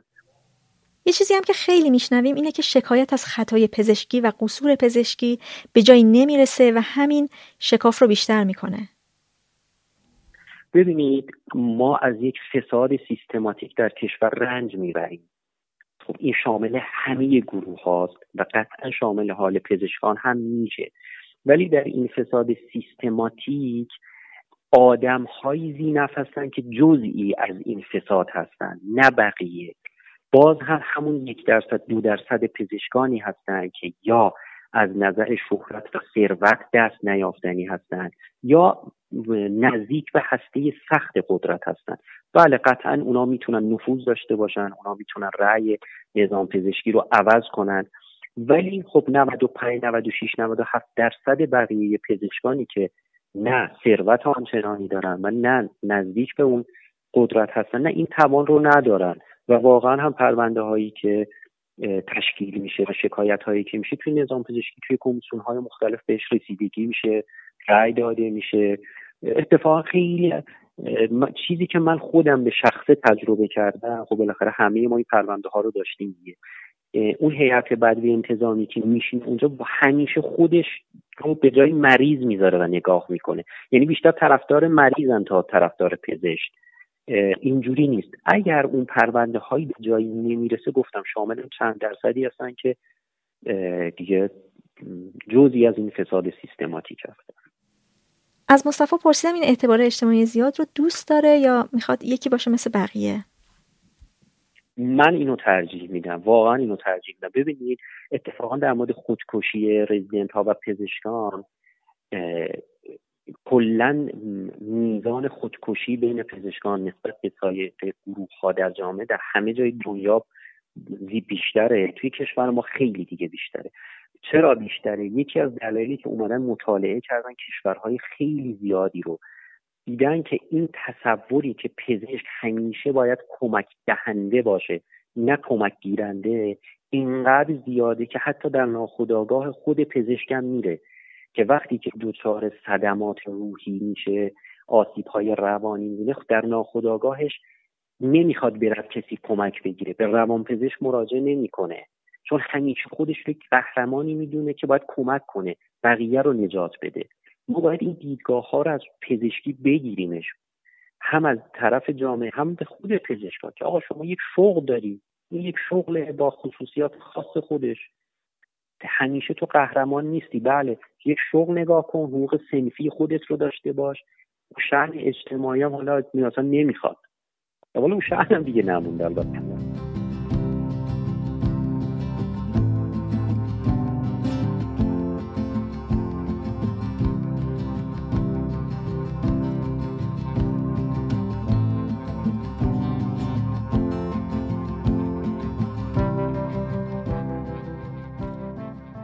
رشتم خیلی خوشحالم خیلی خیلی خوشحالم که این رشته انتخاب کردم. یعنی واقعا باور نمیشه هر روز که میرم بیمارستان یه بچه رو می‌بینم که مثلا حالا مشکلی داشته نمی‌تونسته راه بره و الان داره با مثلا فیزیوتراپی راه میره و میبینمش لبخندش رو می‌بینم واقعا به خودم میگم چقدر از جایی که هستم خوشحالم. چقدر از این بچههایی که هر روز داریم بهشون کمک می‌کنیم مثلا از این قضیه خوشحالم. نوشین وقتی 15 ساله بود و دبیرستانی همراه خانوادهش مهاجرت کرد کانادا. یه لیسانس حرکت شناسی گرفت، یه سال هم داروسازی خوند و بعد با علاقه شخصی رفت رشته پزشکی و دورش رو توی استان کبک گذروند. اینطور که میگه تو خیلی از استانهای کانادا اول باید یه لیسانس بگیری و بعد برای پزشکی درخواست بدی. دوره پزشکی عمومی یا خانوادگی رو گذرونده و الان سال اول رزیدنسی در رشته اطفال عمومیه. اینجا یه فرقی که داره اینه که پزشکی عمومی هم یه تخصص حساب میشه. برای همین معمولا خود دوره پزشکی چهار تا پنج ساله. بستگی اینه که از سرجف اومده باشیم یا لیسانس داشته باشیم. چهار تا پنج ساله سه سال معمولا درس های تئوریه و دو سال توی بیمارستانه. اون که تموم میشه یه جایی ما امدیمون رو می‌گیریم پزشک حساب میشیم ولی نمی‌تونیم کار کنیم. باید حتما اپلای کنیم واسه تخصص. کمترین تخصص میشه پزشک عمومی که دو تا سه سال اضافه تر می‌خونیم. ولی خب هر تخصصی دیگه جدا از اون بخوایم میشه پنج سال. مثل داخلی مثل کودکان مثل چشم پزشک چشم هر چیز دیگه بخوایم تخصص حساب میشه. برای همین ما پزشکی رو که تموم می‌کنیم رزیدنسی اپلای می‌کنیم و توی بعد از رزیدنسی دیگه تخصصمون معلوم میشه. اینجا جوریه که برای دوره عمومی یعنی حالا اینجا بهش میگن پزشک خانواده برای پزشک خانواده که دو سال طول می‌کشه این طرح اجباری رو معمولا اگر اشتباه نکنم میرن. اینجا هم توی مثلا شهرهای کوچیک و بیشتر شهرهای شمال کانادا باید برن. جاهایی که خب سرویس سیستم پزشکی کمتره. ولی برای تخصصا معمولا این اجباری نیست. شرایط رزیدنسی من همیشه می‌دونستم سخته چون خود پزشکی هم خب دو سال اولش سه سال اولش که خب خیلی درسه عمومی و بیشتر درس و امتحانه. بعد وقتی بیمارستان میریم خب خیلی سختتر ساعت ها معمولا کار می‌کنیم آخر هفته ها شیفت داریم. بعد وقتی که مورد تخصص میشیم من می‌دونستم که همیشه سختره. یعنی همه می‌گفتن خب چون مسئولیت باهاش میاد. ولی خب واقعا وقتی وارد شدم خیلی خیلی سخت بود. به خاطر اینکه خب مخصوصا رشته اطفال رشته است که اینجا خب شاید ایران هم احتمالا همین جور باشه به خاطر ماهیت کارش. خب شیفتای خیلی طولانی من معمولا توی هفته بین 55 مینیمومشه تا 70 ساعت کار می‌کنم. معمولا مثلا 14 روز کار می‌کنم یه ویکند آف دارم بعد دوباره 14 روز کار می‌کنم. ممکنه که مثلا سه هفته پشت سر هم شیفت های شب باشم. البته می‌دونم که توی ایران فکر می‌کنم شیفت های 36 ساعته دارن پدرم می‌گفتن. حالا نمی‌دونم هنوز هم همین جوره ولی خب ما اینجا توی استان کبک خوبی که داره ما مثلا پروتکتدیم که شیفت های 13 ساعته داریم. معمولا شیفت های 24 ساعته پشت سر هم نداریم. ولی خب سختیش از این لحاظه که حالا رزیدنسی همیشه میگن اسمش از این میاد که ما رزیدنت بیمارستانیم. همیشه توی بیمارستان زندگی می‌کنیم. می‌دونستم اینجوریه ولی انگار وقتی آدم واردش میشه بیشتر مثلا بیشتر هیتش می‌کنه که چقدر واقعا من اصلا زمان ندارم با خانوادم بگذرونم. یعنی من بعضی وقتا واسه اینکه بیام خونه خودم از جلوی خونه مامانم رد میشم و فکر می‌کنم چقدر الان تو فکر اینم که برم یه سر بزنم ولی از اونور باید برم خونه مثلا یه شام بپزم از اونور باید درسم انجام بدم چون ریسرچم رو تموم کنم. همش آدم این درگیری ذهنی رو داره با هم همراه با عذاب وجدان که خب من الان خانوادم رو دوست دارم ببینم زمان داره میره سنم داره میره بالا و احساس می‌کنم اون زندگی social life رو دارم از دست میدم در کنارش. بعد از اونور خب هر روز من بیمارستان عاشق کارمم هر روز بچه ها رو می‌بینم خوشحالم که این رشته رو انتخاب کردم. لذت می‌برم از کارم. ولی احساس می‌کنم یه ذره آدم از زندگی خیلی زندگی آدم یک بعدی میشه. زندگی همیشه میشه کار. و احساس می‌کنم کنار کار رو آدم داره از دست میده. زندگی خانواده تفریح. و همیشه این فکر رو دارم که مثلا نکنه دوستان فکر می‌کنن که مثلا من خودمو می‌گیرم یا مثلا من نمی‌خوام برم بیرون. ولی واقعا اینجوری نیست. اینه که آدم واقعا میگم آدم فقط رو این mode یه که survive کنه این وضعیت رو یعنی فقط از لحاظ کاری چون فقط کار نیست. اینجا اینجوریه که حتما توی دوران residency ما حتما باید توی مثلا کمیته خاصی باشیم research انجام بدیم باید نشون بدیم که زندگیمون یه بعدی نیست ولی خب اون یه بعد همش توی بیمارستانه. از نوشین پرسیدم با توجه به شرایطی که داشته و داره خانواده چجوری باهاش تعامل می‌کنن؟ من خدا شکر خیلی خوشبختم به خاطر اینکه خانواده دارم که فوق العاده ساپورت می‌کنن منو. و درک می‌کنن. ولی خب مثلا من یه مثال مثال بزنم. من آدمیم که کلا همیشه خیلی مثلا حرف می‌زنم همیشه از سیر تا پیاز روزم رو تعریف می‌کنم. ولی خب از وقتی رزیدنسی شروع کردم معمولا میام خونه یا میرم خونه پدر مادرم یا خونه خواهرم. چون خیلی خستم مثلا معمولا ساکت یه گوشه میشینم و مرتب مثلا این سوال از من میشه که خوبی؟ همه چی خوبه؟ چیزی شده؟ ناراحتی؟ بعد میگم نه واقعا ناراحت نیستم فقط خستم. یعنی دیگه اصلا انرژی حرف زدن ندارم. با اینکه واقعا همه تلاششون رو می‌کنن درک کنن و فکر نمی‌کنم چیزی که درک نمی‌کنن چیزی که نمی‌دونم چجوری بگم ولی احساس می‌کنم که این خستگی بیش از حد و این درگیری ذهنی بیش از حد یکم باعث میشه که آدم دور بیفته. یعنی من انرژی حتی ندارم بعضی وقتا روزم رو تعریف کنم یا انرژی ندارم ازشون بپرسم روز شما چطور بود. با دوستان هم یک مقدار یک سری از دوستان رو از دست دادم متاسفانه از وقتی که پزشکی شروع شد حتی توی دوران تحصیل. به خاطر اینکه وقت نکردم خیلی ببینمشون و شاید خب ناراحتی پیش اومد فکر می‌کردن شاید من نمی‌خوام ببینم و متاسفانه یه سری دوستا رو اینجوری از دست دادم. و الان با چنگ و دندون دوستایی که برام موندن رو نگه داشتم و اینجوری هم که من واقعا اگر نمیبینمتون به خاطر این نیست که نمی‌خوام به خاطر اینه که وقت ندارم. ولی خب این قضیه یکم احساس باعث احساس می‌کنم یکم فاصله انداخته بین من و دنیای بیرون من و دوستان من و خانوادم نوشی میگه وقتی که با دوستاش در ایران صحبت می‌کنه و وضعیت خودش رو با اونها مقایسه می‌کنه می‌فهمه که احترام بیشتری داره می‌بینه. من خب مثلا دوستایی که توی پزشکی توی ایران دارم مثلا تعریف می‌کنن من احساس می‌کنم کلا این قضیه احترام گذاشتن به مثلا پایین تر از خودمون اینجا خیلی بیشتره. به خاطر اینکه اینجا خب یه سری قوانین هست همیشه راه باز آدما می‌تونن شکایت کنن. آخر آخر روز اینه که اگر همیشه یه استفی هست که خیلی بدرفتار بیادبی می‌کنه و هیچ کسی نمی‌تونه کاری کنه. ولی حالا من یه شانسی که دارم من پروگرام اطفالم آدما خیلی عموما آدمای مهربونی این متاسفانه توی رشته جراحی خیلی دیده میشه. یعنی حتی ما هم از وقتا که کنسالتشون می‌کنیم مثلا ارتو یا هر مثلا جراحی عمومی حتی با رزیدنت های اونا هم یه جورایی از بالا به پایین به رزیدنت, رزیدنت های رشته های خود پزشکی نگاه می‌کنن.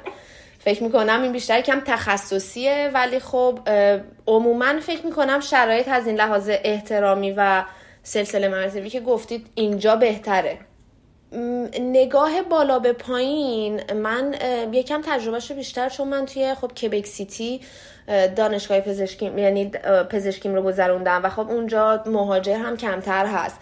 و بعض وقتا این نگاه بالا به پایین نه تنها به خاطر اینه که خب ما یه اینترنیم و داریم یاد می‌گیریم بعض وقتا هست به خاطر اینکه مهاجریم.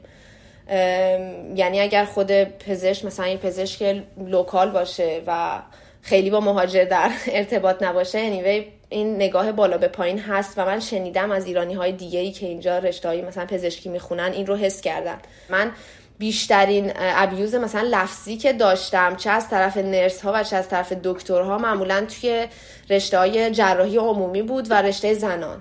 واقعا دو تا از بدترین خاطراتی که دارم از اون دو تا رشته بود که علاقه هم داشتم ولی به خاطر این تجربه ها اصلا apply هم نکردم. ببینید جالب اینه که کاملا ignore می‌کنن وجود آدم رو. حالا من اون موقع اینترن بودم. ولی انگار نه انگار که تو اونجا اگر یه سوالی بپرسی از کنار رد می‌شدن اصلا جواب نمی‌دادن. یا مثلا اگر می‌رفتی دست به چیزی بزنی سریع داد می‌زدن سر دست به چیزی نزن مخصوصا توی اتاق عمل واقعا خیلی خیلی به نظرم شرایط بده. یعنی ما جرئت نداشتیم تکون بخوریم. کوچکترین دستی که به جایی می‌زدن مثلا دادغال می‌کردن که دست به فلان چیز مثلا کثیف شد الان باید عوض کنیم. یا مثلا خیلی وقتا به کاری به آدم نمی‌دادن بکنن. همجوری وایساده بودیم یا یه چیزی رو می‌گرفتیم ساعت ها دستمون که یه کمکی بکنیم. یا اصلا این در بهترین حالت بود که اصلا کاری بهمون به می‌دادن. خیلی مواقع اصلا یه گوشه وای میسادیم و خیلی اتفاقی نمیافتاد. و خیلی خیلی رفتار بدی که من داشتم مخصوصا از متاسفانه از نرس های بخش زنان بود. خیلی همیشه عصبانی بودن. خیلی همیشه بد با آدم حرف می‌زدن. یا حتی بخش کودکان بعضی وقتا توی بخش نوزادان مثلا اگه بخوایم یه مریض رو ببینیم سری میان سر داد می‌زنن که چرا به ما نگفتی؟ بچه ساعت خوابشه الان اجازه نداری ببینی این رفتار متاسفانه خیلی میشه. هنوز هم البته الان فکر می‌کنم بخش اطفال ها من جدیدن قراره برم ولی میشنوم که خیلی همه شکایت مثلا اون چند نفری که میگم همیشه اونان که شکایت می‌کنن شکایت کردن که مثلا شرایط بهتر کنن. یا یه مثالی بزنم من که از دوستام خب عرب مال عربستان و مثلا وقتی بهش گفته که من باید امروز زود برم باید برم دنبال بچه ها مثلا بهش گفتن مگه شوهرت نمیره؟ اینجا کاناداست اینجا عربستان نیست باید به شوهرت یاد بدی که مثلا بره اون از بچه اونم از بچه ها نگهداری کنه. خب مثلا اینجور چیزا هم هست متاسفانه. و یه چیزی که بود مخصوصا توی بخش زنان و کودکان همیشه با آقایون خیلی بهتر رفتار میشه. یعنی ما با پسرای رزیدنتمون یا با پسرای حالا اینترنمون که می‌رفتن توی این بخشا خیلی همیشه باشون بهتر برخورد می‌شد. یعنی ما هیچ کدوم از پسرامون از بخش زنان تجربه بدی نداشتن توی همون بیمارستان. ولی دخترها معمولا خیلی اذیت می‌شدن. و یه چیزی هم هست مثلا رشته های جراحی حالا رشته های اطفال که ما عموما خانومیم. ولی رشته جراحی خب آدم تعداد رزیدنت هایی که می‌بینه توی دانشگاه خب اکثریت پسرن. در صورتی که اکثریت تعداد دانشگاه مدیکال استودنت ها مثلا دانشجوی پزشکی دخترن. تقریبا 60 درصد دانشجوها دخترن و اکثریت رشته جراحی پسر قبول میشن. این فکر می‌کنم ناخواسته خب یه چیزیه که توی سیستم هست. چون من خیلی دختر می‌شناسم که به جراحی علاقه داشت و اپلای کرد. و خیلی می‌بینم که پسر مثلا بیشتر قبول میشه توی رشته جراحی. 90 درصد آدما اینجا شکایت نمی‌کنن. 10 درصد ولی شکایت می‌کنن و معمولا به خاطر اون 10 درصد رفتار یکم درست میشه. 90 درصدی که شکایت نمی‌کنن شاید چون یکیش خود منم می‌تونم دلیل شخصی خودم رو بدم. شاید انقدر درگیری ذهنی دارم و در کل روز خستم که میگم ولش کن مهم نیست. من اینجام که یاد بگیرم و خب من قرار چهار سال با این آدم کار کنم. نمی‌خوام هیچ کانفلیکت بینمون ایجاد بشه. شاید بقیه هم همینو میگن. شاید بقیه هم به خاطر اینکه قراره چون یه وقتی من چهار سال پنج سال دارم این تخصص رو می‌خونم چهار پنج سال قراره این آدم رو ببینم. و اگر الان ازش شکایت کنم هر طرفی که بفهمه منم خب من همیشه این احساس insecurity رو دارم که اگه بفهمه چی؟ اگه رفتارش با من بد بشه چی؟ اگر بقیه رو با من بد کنه چی؟ نمی‌دونم به خاطر اینکه من ایرانیم و ما همیشه وحشت این رو داریم که از کسی شکایت کنیم اینجوریه یا کلا بقیه رزیدنت های خارجی هم همین جوریان ولی معمولا شاید ده درصد کمه. ده 20 درصد تو program من شخصا شنیدم که شکایت می‌کنن. نوشین میگه به رغم مسائلی که وجود داره که عمیق هم هستن حرف زدن از مشکلات برای اون و خیلی از دانشجوهای پزشکی و تخصص تابوه اینطور که دیده. ما بعضی وقتا یه مثلا یک روز در هفته ما یه مثلا تیچینگ داریم با همه رزیدنت های این همه رزیدنت های بخش اطفال از سال یک تا مثلا چهار از همه از هر کاری که می‌کنن آخر آخر روز رو مثلا از بعد از ساعت دوازده تا ساعت پنج میریم و مثلا کلاس داریم. بعضی وقتا یه چیزی هست به اسم حالا wellness که میان بعضی وقتا psychologist میارن حرف می‌زنه و آدما share می‌کنن. هر روز که رزیدنت ها رو می‌بینیم همه چی خوبه همه خندانن هیچ کسی غر نمی‌زنه که ساعت کاری زیاده که زندگی اجتماعیمون داره محو میشه. ولی بعضی وقتا تو این وقتایی که میاد و share می‌کنن یکی دو نفر مثلا تک میان share می‌کنن گریه می‌کنن که چقدر سخته. و خود من مثلا هیچ وقت شیر نمی کنم خود من احساس راحتی رو ندارم. شاید احساس می‌کنم چون همیشه از ما انتظار میره که قوی باشیم و همیشه ما باید صد درصد و 20 درصد خودمون باشیم. اگر با هم هم شیر کنیم که چقدر سخته واقعا مثلا من شاید یه هفته از دو هفته از خانوادم رو ندیدم و این سخته. من شاید دو هفته از خونه حتی آشپزی نکردم. یعنی همش بیرون غذا خوردم. احساس می‌کنم نشانه ضعفه. و ما یاد گرفتیم که ضعف از خودمون نشون ندیم. همون جوری که وقتی شبا شیفتیم و یک مثلا کد میشه نباید از خودمون ضعف نشون بدیم نباید از خودمون ترس نشون بدیم. و احساس می‌کنم این نهادینه شده توی ما و یک تبو شده که رزیدنت ها با هم حرف بزنن. چون فکر کنم هیچ کسی به جز خودمون ما رو نمی‌تونه درک کنه. و این خیلی بده که من خیلی نمی‌تونم راحت با رزیدنت های دیگه بشینیم و مثلا یک ساعت فقط قور بزنیم خودمون رو خالی کنیم بریم. با تنها کسی که می‌تونم این کار کنم خب دوست صمیمیمه که یه تخصص دیگه داره می‌خونه و خب 5 6 ساله با هم دوستیم. ولی این جنرال مثلا توی اون گروه رزیدنت های اطفال خیلی کم پیش میاد که آدما بشینن یک ساعت ضعیف باشن قور بزنن واقعیت ها رو به هم بگن و بعد شونهاشون رو بتکونن و برن. این خیلی کم پیش میاد. خیلی احساس می‌کنم تبوه آدما همش می‌خوان به هم نشون بدن همه چی خوبه. من احساس می‌کنم یکی از علتش اینه که وقتایی که قور می‌زنیم چه توی بخش به همکارامون چه مثلا به کسای دیگه خب مثلا بعض وقتا یه سر آدم میگن خب راه سختی بود که خودت انتخاب کردی می‌دونستی اینجوریه یا توی بخش مثلا به استادت اگر به مثلا پزشک بخش اگه بگی مثلا امروز روز کاریمه مثلا احساس می‌کنم سخته مثلا به نگاه می‌کنه و میگه اوکی. و خب خیلی کار خاصی نمی‌کنه میره. احساس می‌کنم ما بعضی وقتا مثلا ماها در جریان گذاشتیم این قضیه رو با بقیه و چون هیچ کسی هیچ مثلا هیچ ریاکشنی نشون نداده ما شاید فکر کردیم که نه شاید من ضعیفم. شاید من دارم قور می‌زنم. من واقعا بعض وقتا این حس رو دارم که شاید من دارم قور می‌زنم. شاید بقیه راحتن شاید سخت نیست شاید برای من سخته. خیلی کم پیش میاد. بعد مثلا با دوست صمیم حرف می‌زنم. نه خب واقعا شرایط سخته مثلا برای همه سخته. بعد دوباره طول می‌کشه تا دوباره باهاش حرف بزنم. می‌بینم خب من شب میام سخت خستم واقعا. بعضی وقتا اصلا ذهنم به کار نیست. بعد میگم نکنه تو ضعیفی. نکنه تو دیگه نمی‌کشی. و این احساس می‌کنم. این احساس عذاب وجدان خیلی بدترش می‌کنه بعضی وقتا. از نوشی پرسیدم اون شن اجتماعی رو که می‌دیده که یه پزشک در ایران داره در کانادا هم دیده؟ یه چیزی که من اینجا دوست دارم اینه که به شدت ایران نیست. مثلا اینجا هیچ وقت هیچ وقت بیرون از بیمارستان کسی کسی دکتر حساب نمی‌کنه صدا نمی‌کنه.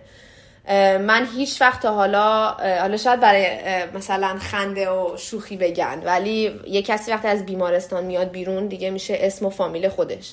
اون اعتبار بیش از حدی که توی ایران میدن رو اینجا اینجوری نیست و من این قضیه رو دوست دارم.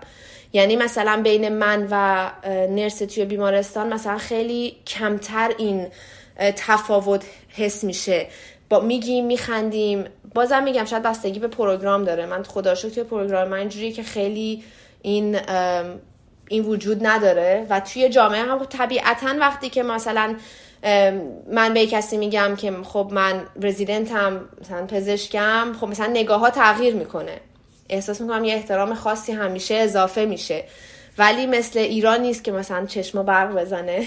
یا مثلا خیلی دیگه از اون به بعد تو دیگه اسمت رو کسی نمیگه. نمی‌دونم هنوز همین جوریه یا نمیشه دکتر. مثلا من موقع تو ایران بودم می‌دونم خب مثلا فامیلایی که دکتر بودن حتی توی مهمونی هم دکتر خطابشون می‌کردن. چیزی که من اینجا هرگز ندیدم. من همیشه اینجوری هم. من همون احترامی رو به پزشکی که باهاش کار می‌کنم میدم که به کسی که مسئول مثلا تمیز کردن اتاق مریضه میدم. به نظر من ما این کار رو انتخاب کردیم. هیچ کسی ما رو زور نکرده که این رشته رو بریم و دلیلی نمیشه به خاطر اینکه ما این کار رو انتخاب کردیم و ما الان اینجاییم کسی احترام بیش از حد به ما بذاره. من احساس می‌کنم که احترام از جایی میاد که اگر ما به کسی احترام بذاریم لایق احترامیم. دوست ندارم. احساس می‌کنم جدا می‌کنه آدما رو. احساس می‌کنم وقتی که مثلا همه احساس کنن توی خیلی بالایی ناخداگاه از پایین خودشون رو می‌بینن و مخصوصا بین مریض ها بعضی اون چیزایی که باید رو شاید با ما در, در جریان نمی‌ذارن با ما. شاید چون احساس خودشون رو پایین تر می‌بینن یا احساس راحتی نمی‌کنن اون سختی زندگیشون رو با ما شیر کنن که ما بتونیم کمکشون کنیم. برای همین من همیشه من حتی با مریضام که معمولا حرف می‌زنم همیشه میرم کنارشون میشینم. توضیح میدم. یا وقتی که این مادری نشسته و داره گریه می‌کنه مثلا من روی زانوام رو زمین میشینم. خودم رو روی لول پایینتر می‌ذارم. می‌خوام بهش این اجازه رو بدم که با من بتونه شیر کنه ناراحتیاشو. هیچ وقت این احساس رو با من نداشته باشه که من شاید بالاترم که اون روش نشه با من چیزی رو شیر کنه. نوشی میگه که خودکشی رو در اونجا در آدمای اطرافش که پزشکی می‌خونن هم دیده. من اون موقعی که دانشجو پزشکی بودم و داشتیم سال آخر بودم و داشتیم apply می‌کردیم برای تخصص این اتفاق متاسفانه برای یکی از دوستامون افتاد و یه پسری بود که خیلی تخصص ارتوپدی هم می‌خواست خیلی research می‌کرد خیلی قوی بود و همیشه هم خندان و خوش اخلاق و ما یه روز صبح بیدار شدیم و فهمیدیم خودش رو کشته. و خب خیلی همه شک شدیم. چون هیچ کسی انتظارش رو نداشت. چون هیچ ساین مثلا دپرشنی از خودش نشون نداده بود. حتی از صمیمی ترین دوستاش خیلی شک شدن. و برای همه خیلی سنگین بود. و خیلی که جالب بود من برام خندهدار بود. این بود که خب دانشگاه اومد یه روزی گذاشت گفتن هیچ کسی استاژش نره بیاید, بیما... بیاید دانشگاه باهامون حرف زدن. ولی هیچ چیزی تغییر نکرد. فشار کاری همون بود. فشار یعنی ما همون موقعی که داشتیم تخصص apply کردیم برای تخصص من داشتم اورژانس شیفت میگذروندم باید یه عالم نامه می‌گرفتیم از این و اون و هیچ چیزی تغییر نکرد. آدم ها میان همیشه میگن که باید پیشگیری کنیم depression هست آدم ها دارن خودکشی می‌کنن فشار روی خودتون نذارید و اونا به عنوان کسایی که می‌تونن فشار از روی ما کم کنن من حداقل چیزی از طرفشون ندیدم که تغییر کنه. کسایی هستن که خب رها می‌کنن؟ مخصوصا کسایی که با سن بالاتر میان پزشکی ولی معمولا کسایی که با سن پایین تر میان احساس می‌کنن به خاطر اینکه یاد گرفتن همیشه قوی باشن وقتی که ضعیفن خیلی خودشون رو بلیم می‌کنن و احساس می‌کنن اگر نمی‌تونن بهترین باشن پس نباشن بهتره. و این خیلی دردناکه. چون برای بهترین بودن هیچ لیمیتی نیست ما تعیین می‌کنیم چی بهترینه. و ما هر سال از همون انتظار بهترین بودن بیشتر میشه. یعنی ما هر سال اون بهترینی که پارسال بودیم سال بعد معمولی حساب میشه. و این فکر می‌کنم پرشر خیلی زیادی روی ما می‌ذاره. و همین که کانتکتی هم با اطرافمون نداریم روابطمون با خانوادهمون با دوستامون کمتر میشه. خب از لحاظ روحی فکر می‌کنم خیلی تاثیر می‌ذاره. یه سری شانس خوب دارن. خب دورورشون کسایی هستن که خب مثل من خیلی آدمایی هستن که درک می‌کنن خیلی خیلی ساپورت می‌کنن ولی همه این خوشبختی رو ندارن. و خب اگر آدم تنهاست و احساس می‌کنه تو تنها چیزی که خوبه دیگه خوب نیست خب خیلی راحت می‌تونیم درک کنیم که شاید ترجیح بده زنده نباشه اصلا. تا اینکه این شیم رو تحمل کنه.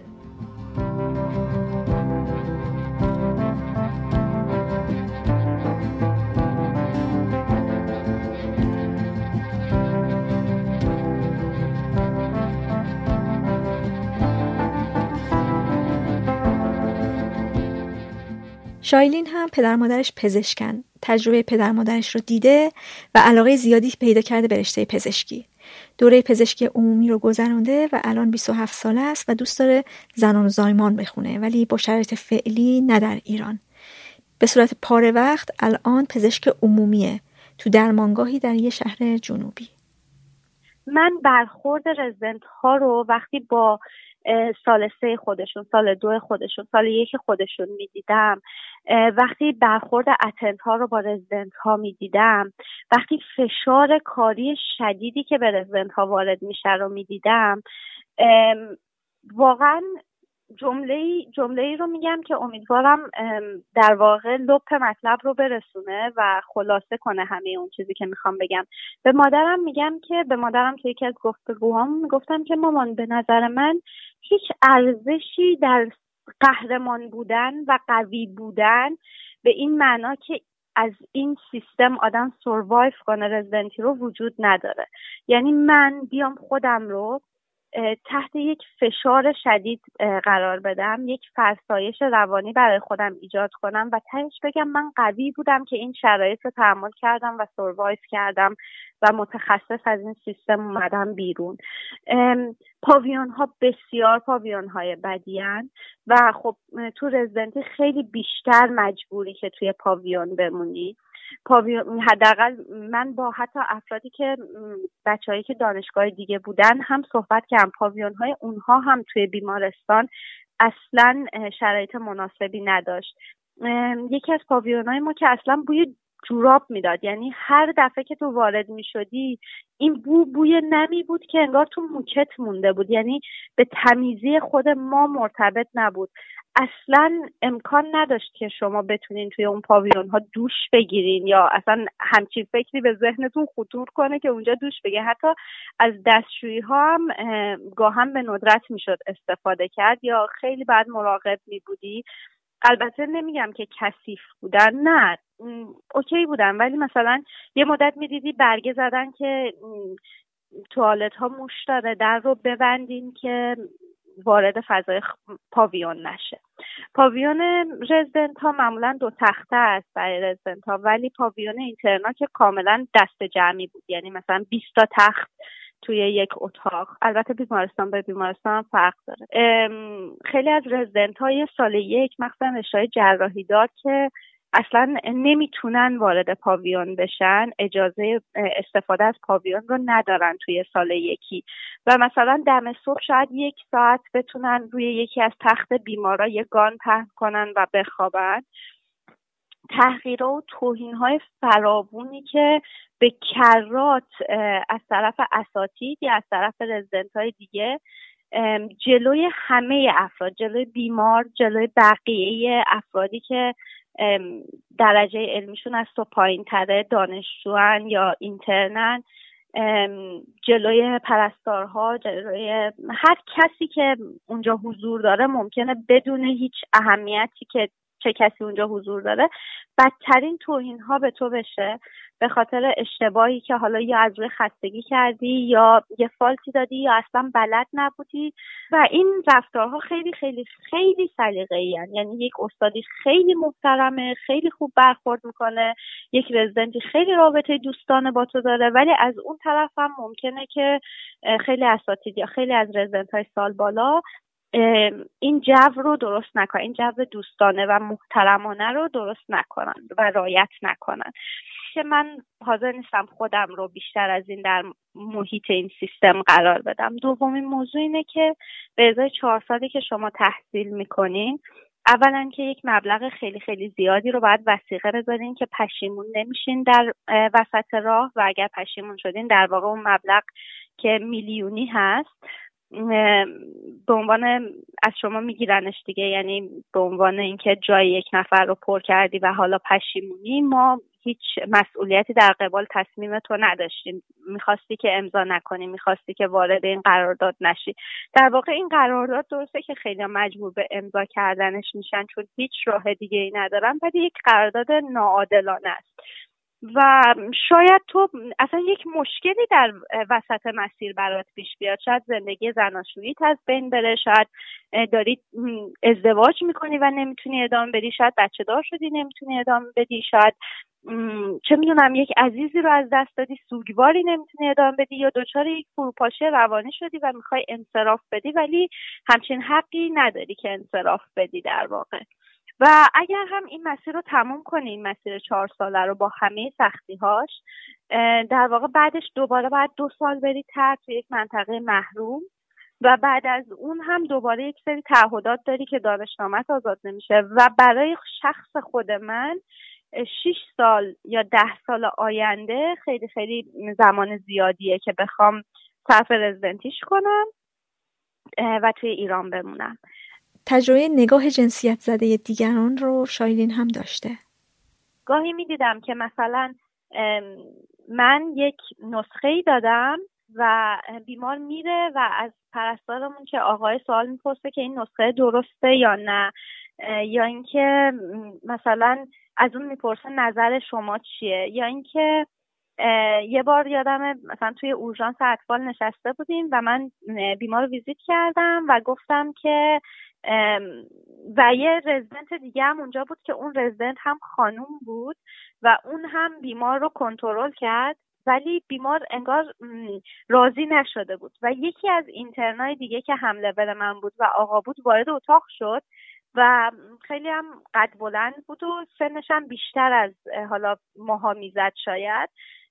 به خاطر اینکه ریش داشت نمی‌دونم. به هر حال بزرگتر هم می‌زد. و اون بیمار برگشت گفت که آقای دکتر شما دکتر اصلیه ای گاهی اوقات حتی اینترن های آقا رو که مثلا دانشجوی پزشکی عمومی هستند بیشتر از یکی از اتنت های ریز جسته و ریز نقش خانوم قبول دارن که استاد هستن و فوق تخصص هستن. و مثلا اون استادمون داره صحبت می‌کنه که یک خانومه بعد از اون از یک دانشجویی که صرفا بخاطر که آقاه می‌پرسه که مثلا این چیزایی که گفت درسته یا نظر تو چیه؟ یه موقعیت عجیب و خنده خندهداری به وجود میاد برای هممون. یعنی هم برای ما هم برای استادمون. شایلی میگه همه ازش می‌پرسن قدم بعدی چیه؟ انگار پزشکی عمومی یه دوره ناقص باشه. همیشه از تو می‌پرسن که خب الان قدم بعدی چیه؟ الان یعنی انگار که نمی‌خوان بپذیرن که تو یک کسی هستی که هفت سال درس خوندی پزشک عمومی و ممکنه بخوای پزشک عمومی بمونی. ممکنه بخوای رجیستر اورژانس بشی به عنوان پزشک عمومی یا توی درمانگاه به عنوان پزشک عمومی کار کنی. معمولا و اینکه توی جامعه الان مخصوصا جامعه ایران که فامیلی فیزیشن جایگاهی نداره پزشک خانواده جایگاهی نداره خیلی این دید نسبت به پزشک عمومی وجود داره که حتما تخصص تخصص بگیره. یعنی مطب یک پزشک عمومی که کار پزشکی داره می‌کنه نه کار زیبایی خیلی پردرآمد نیست خیلی مراجعه کننده نداره. بنابراین تو به عنوان پزشک عمومی باید تصمیم بگیری که وارد فیلد زیبایی بشی این فشار رود هست یا وارد یک تخصصی بشی. در واقع این فاصله رو با جامعه خودت حس می‌کنی که پزشک عمومی نمونم. به شکل یک آدمی که نیمه کار استاپ شده شاید بهش نگاه می‌کنن.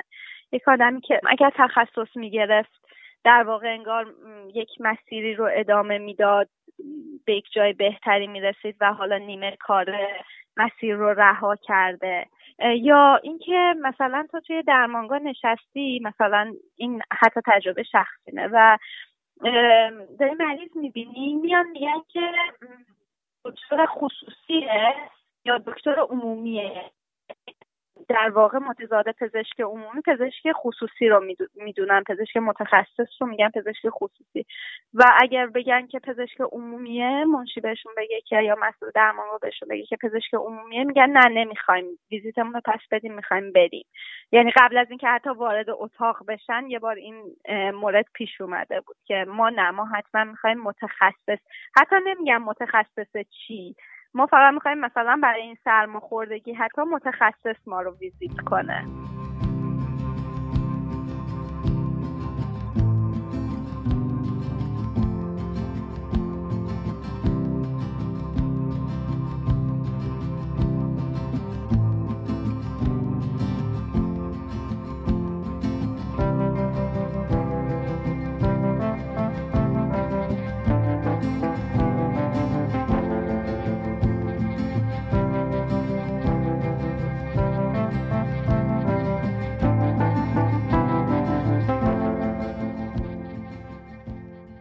محمد ورودی سال 1387 رشته پزشکیه میگه انقدر علاقه من بوده به این رشته که فقط همین رو تو برگه انتخاب رشته نوشته و با خودش فکر کرده اگه قبول شد به خواستش رسیده اگه نشد دوباره تلاش می‌کنه. الان توی یه شهر کوچیک مرزی به عنوان جراح عمومی طرح اجباری رو میگذرونه.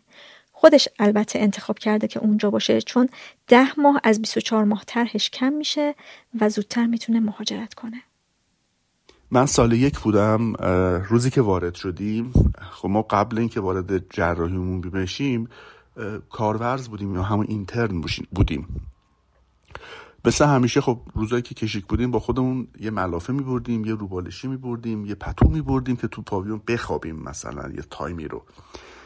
یه همون کیفمون رو برداشتیم با یه سری لباس که بهش اصطلاحا میگن اسکرابین لباسایی که تو اتاق عمل جراحا میپوشن.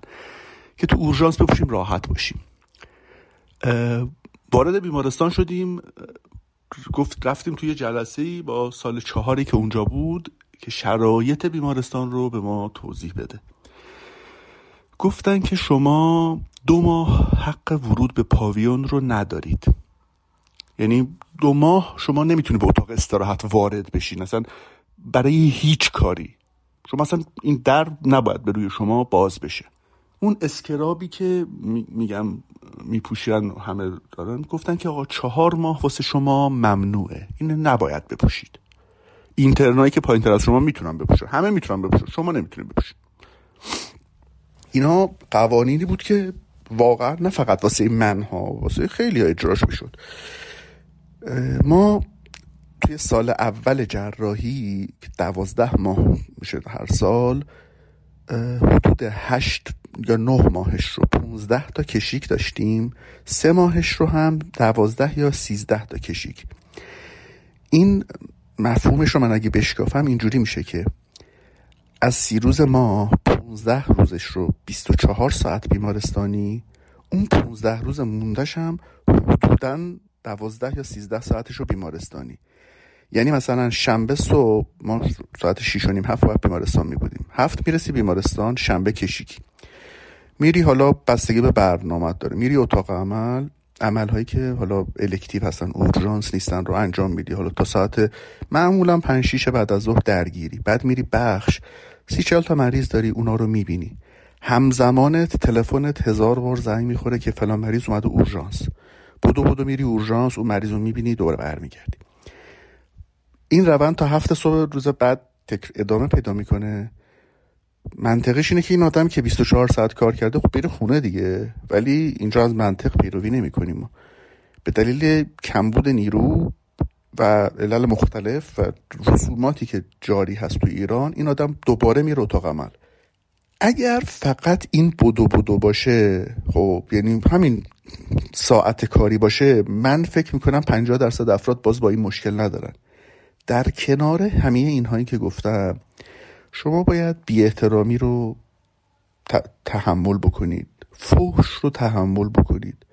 ناسزا رو تحمل بکنید. تخریب شخصیت رو از طرف همه.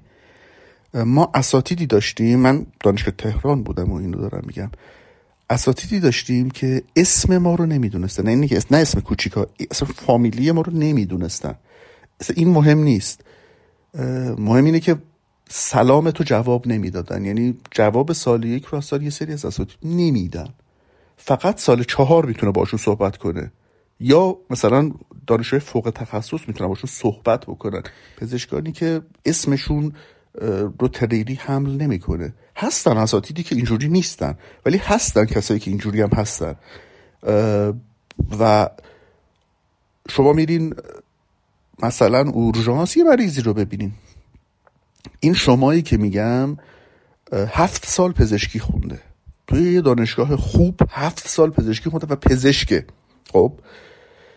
میره اونجا دید بهش اینجوریه که این دانشجو به اومده منو ببینه. نمی‌تونی ثابت کنی که آقا من هفت سال پزشکی خوندم. نمره هم همه خوب بوده. رتبه آوردم رتبه کنکور آوردم رتبه تخصص آوردم. اومدم دارم تو رو می‌بینم. هیچ راهی نداری. باید اون دید رو تحمل بکنی. که این دانشجوه. مثلا این نمی‌فهمه. در حالی که می‌فهمه.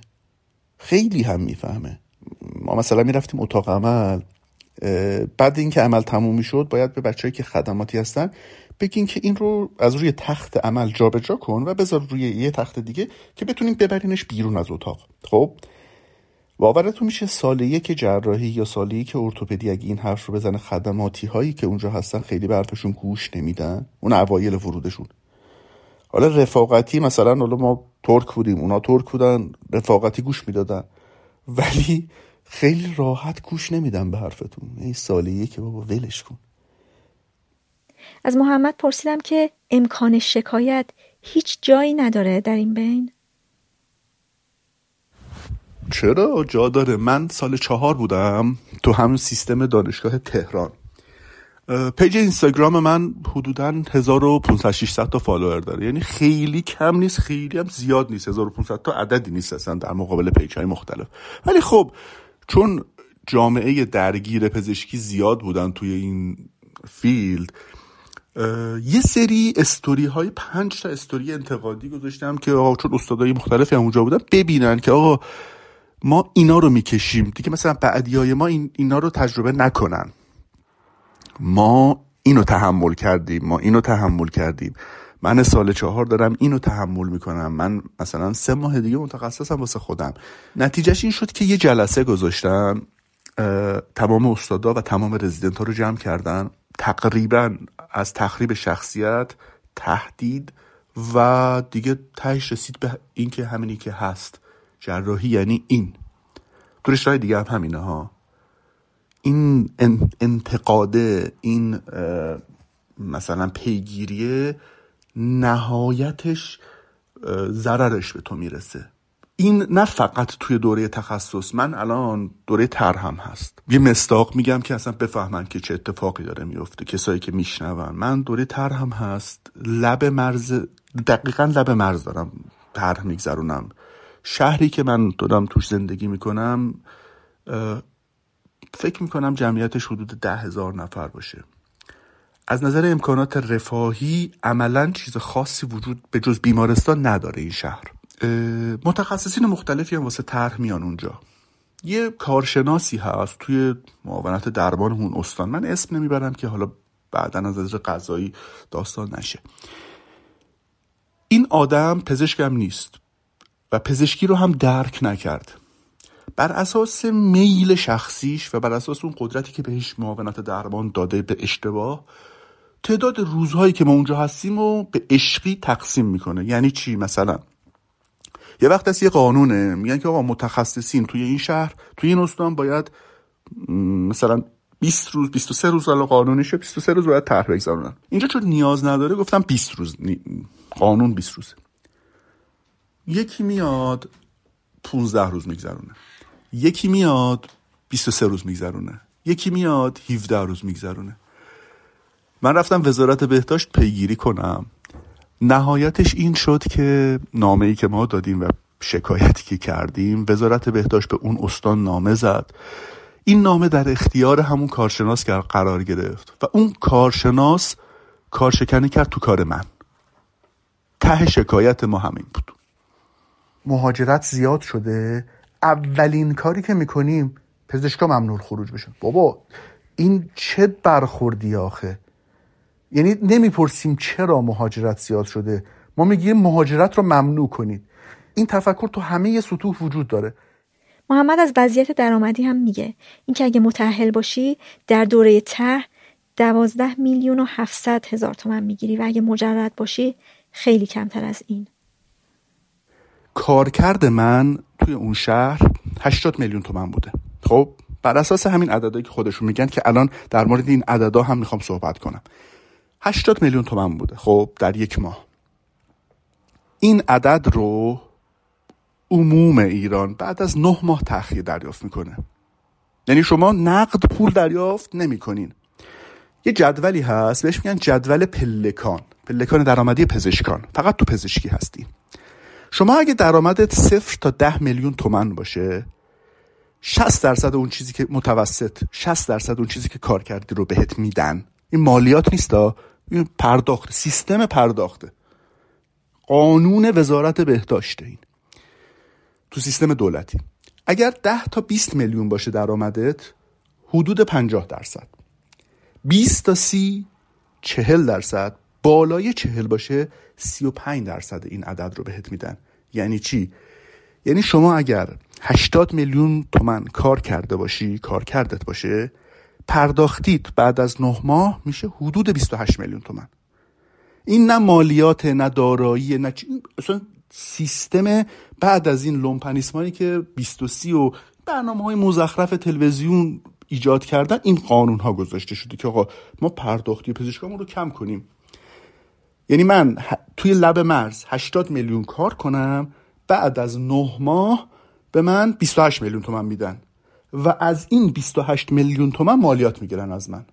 یعنی مالیات هم از اون عدد اولیه نیست مالیات از این عدد دومی است. 35 درصد هم اگر یه پزشک بالای 10 میلیون تومن درآمدش باشه 35 درصد مالیات باید بده. این آدم 12 میلیون تومن می‌گیره بهش میگن که تو این شغل تو نیست. تو این کمک هزینه است وقتی میری اعتراض بکنی. ولی اگر این آدم یه اشتباهی بکنه که کسی ازش شکایت بکنه بره پزشکی قانونی دیگه یه متخصص کامل رو باید بده. اگر مثلا دیگه مرگ باشه یه میلیارد باشه این باید یه میلیارد رو بده. اگر دیگه مثلا قصور جزئی باشه مثلا میگن آقا ده درصد این باید صد میلیون رو بده. اینجا به عنوان کمک هزینه حساب نمیاد. بهشون میگی آقا این آدم باید دیگه رو چرا باید دیگه رو کامل بده؟ اگه کمک هزینه است اگه من دانشجو حساب میشم خب مسئولیت قانونی نداشته باشم. میگن نه تو پزشکی. میگه خب اگر من پزشکم دارم اینجا تخصص می‌خوام خب یه حقوقی بدین که کفایت زندگی رو بده من نمیگم مثلا بیا ماهی 100 میلیون بده. یه چیزی که اگه خط فقر ایران 20 میلیونه اون 20 میلیون رو بده بهش. ولی نمیدن. یه سری اساتید بزرگ پزشکی. استاد تمام طرف سالیان سال مسئولیت داشته. سالیان سال. طرف رئیس دانشگاه بوده. نظام پزشکی بوده. وزارت خونه بوده. خب این قوانینی که ما الان داریم ماحصل زحمات این دوستانه. اینا دارن از مهاجرت انتقاد می‌کنن. میران نه دارن میگن به قول معروف دایه مهربون تر از مادر شدن که چرا سیستم ما اینجا رسیده که بچه های پزشک برن خودکشی کنن. من هیچ وقت روم نشده چون حق استادی به گردنم داشتن خیلی یه سریاشون. روم نشده ازشون بپرسم آخه شما که اونجا بودی رئیس دانشگاه بودی چی کار کردی واسه رزیدنتت؟ شما که تو مثلا نظام پزشکی بودی چی کار کردی؟ شما که تو وزارت بهداشت بودی چه اقدامی انجام دادی؟ هیچ. صفر. فقط بلدن صحبت کنن و هیچ نتیجه نداشته باشه. و بدتر مردم رو جری کنن. همین. و الان می‌خواین یه فیدبک بگیرین از دید مردم. دیدی که توی ده سال اخیر ایجاد شده. دید؟ این نبود. دیدی که لومپنیسم تلویزیون دیدی که یه سری آدمای حقیر ایجاد کردن که این پزشکا دشمن جونتونن. مثلا این همچین حالت های اینا فقط به پول دارن فکر حتی مثلا شبکه های اجتماعی که ضد ما هستن. شبکه های در داغونه که من خودم خیلی اعتقاد ندارم ولی خب بالاخره طرف چند میلیون فالوور داره. یه خبر رو در مورد خودکشی پزشکا می‌ذاره. عموم کامنت ها اینه که حقشونه. حقشونه. مثلا جوون سی ساله خودکشی کرده می‌بینی نوشته حقشه بمیره اصلا. این رو خودخواسته ایجاد کردن این آقایون.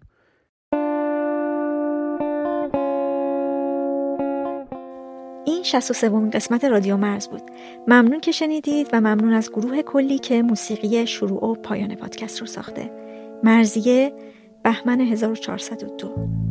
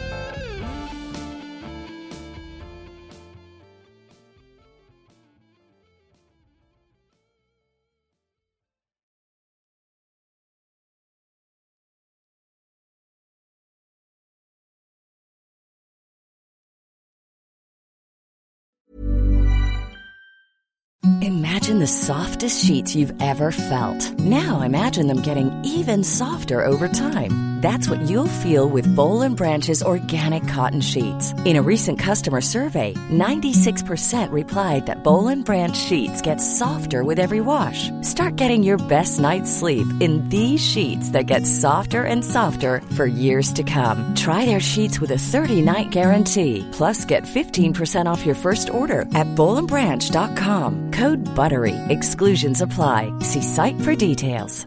Hi, I'm Daniel, founder of Pretty Litter. Did you know cats tend to hide symptoms of sickness and pain? I learned this the hard way after losing my cat, Gingy. So I created Pretty Litter, a health monitoring litter that helps detect early signs of illness by changing colors, saving you money and potentially your cat's life. Pretty Litter is veterinarian developed, and it's the easiest way to keep tabs on your fur baby's health right at home. Go to prettylitter.com and use code ACAST for 20% off your first order and a free cat toy. Terms and conditions apply. See site for details.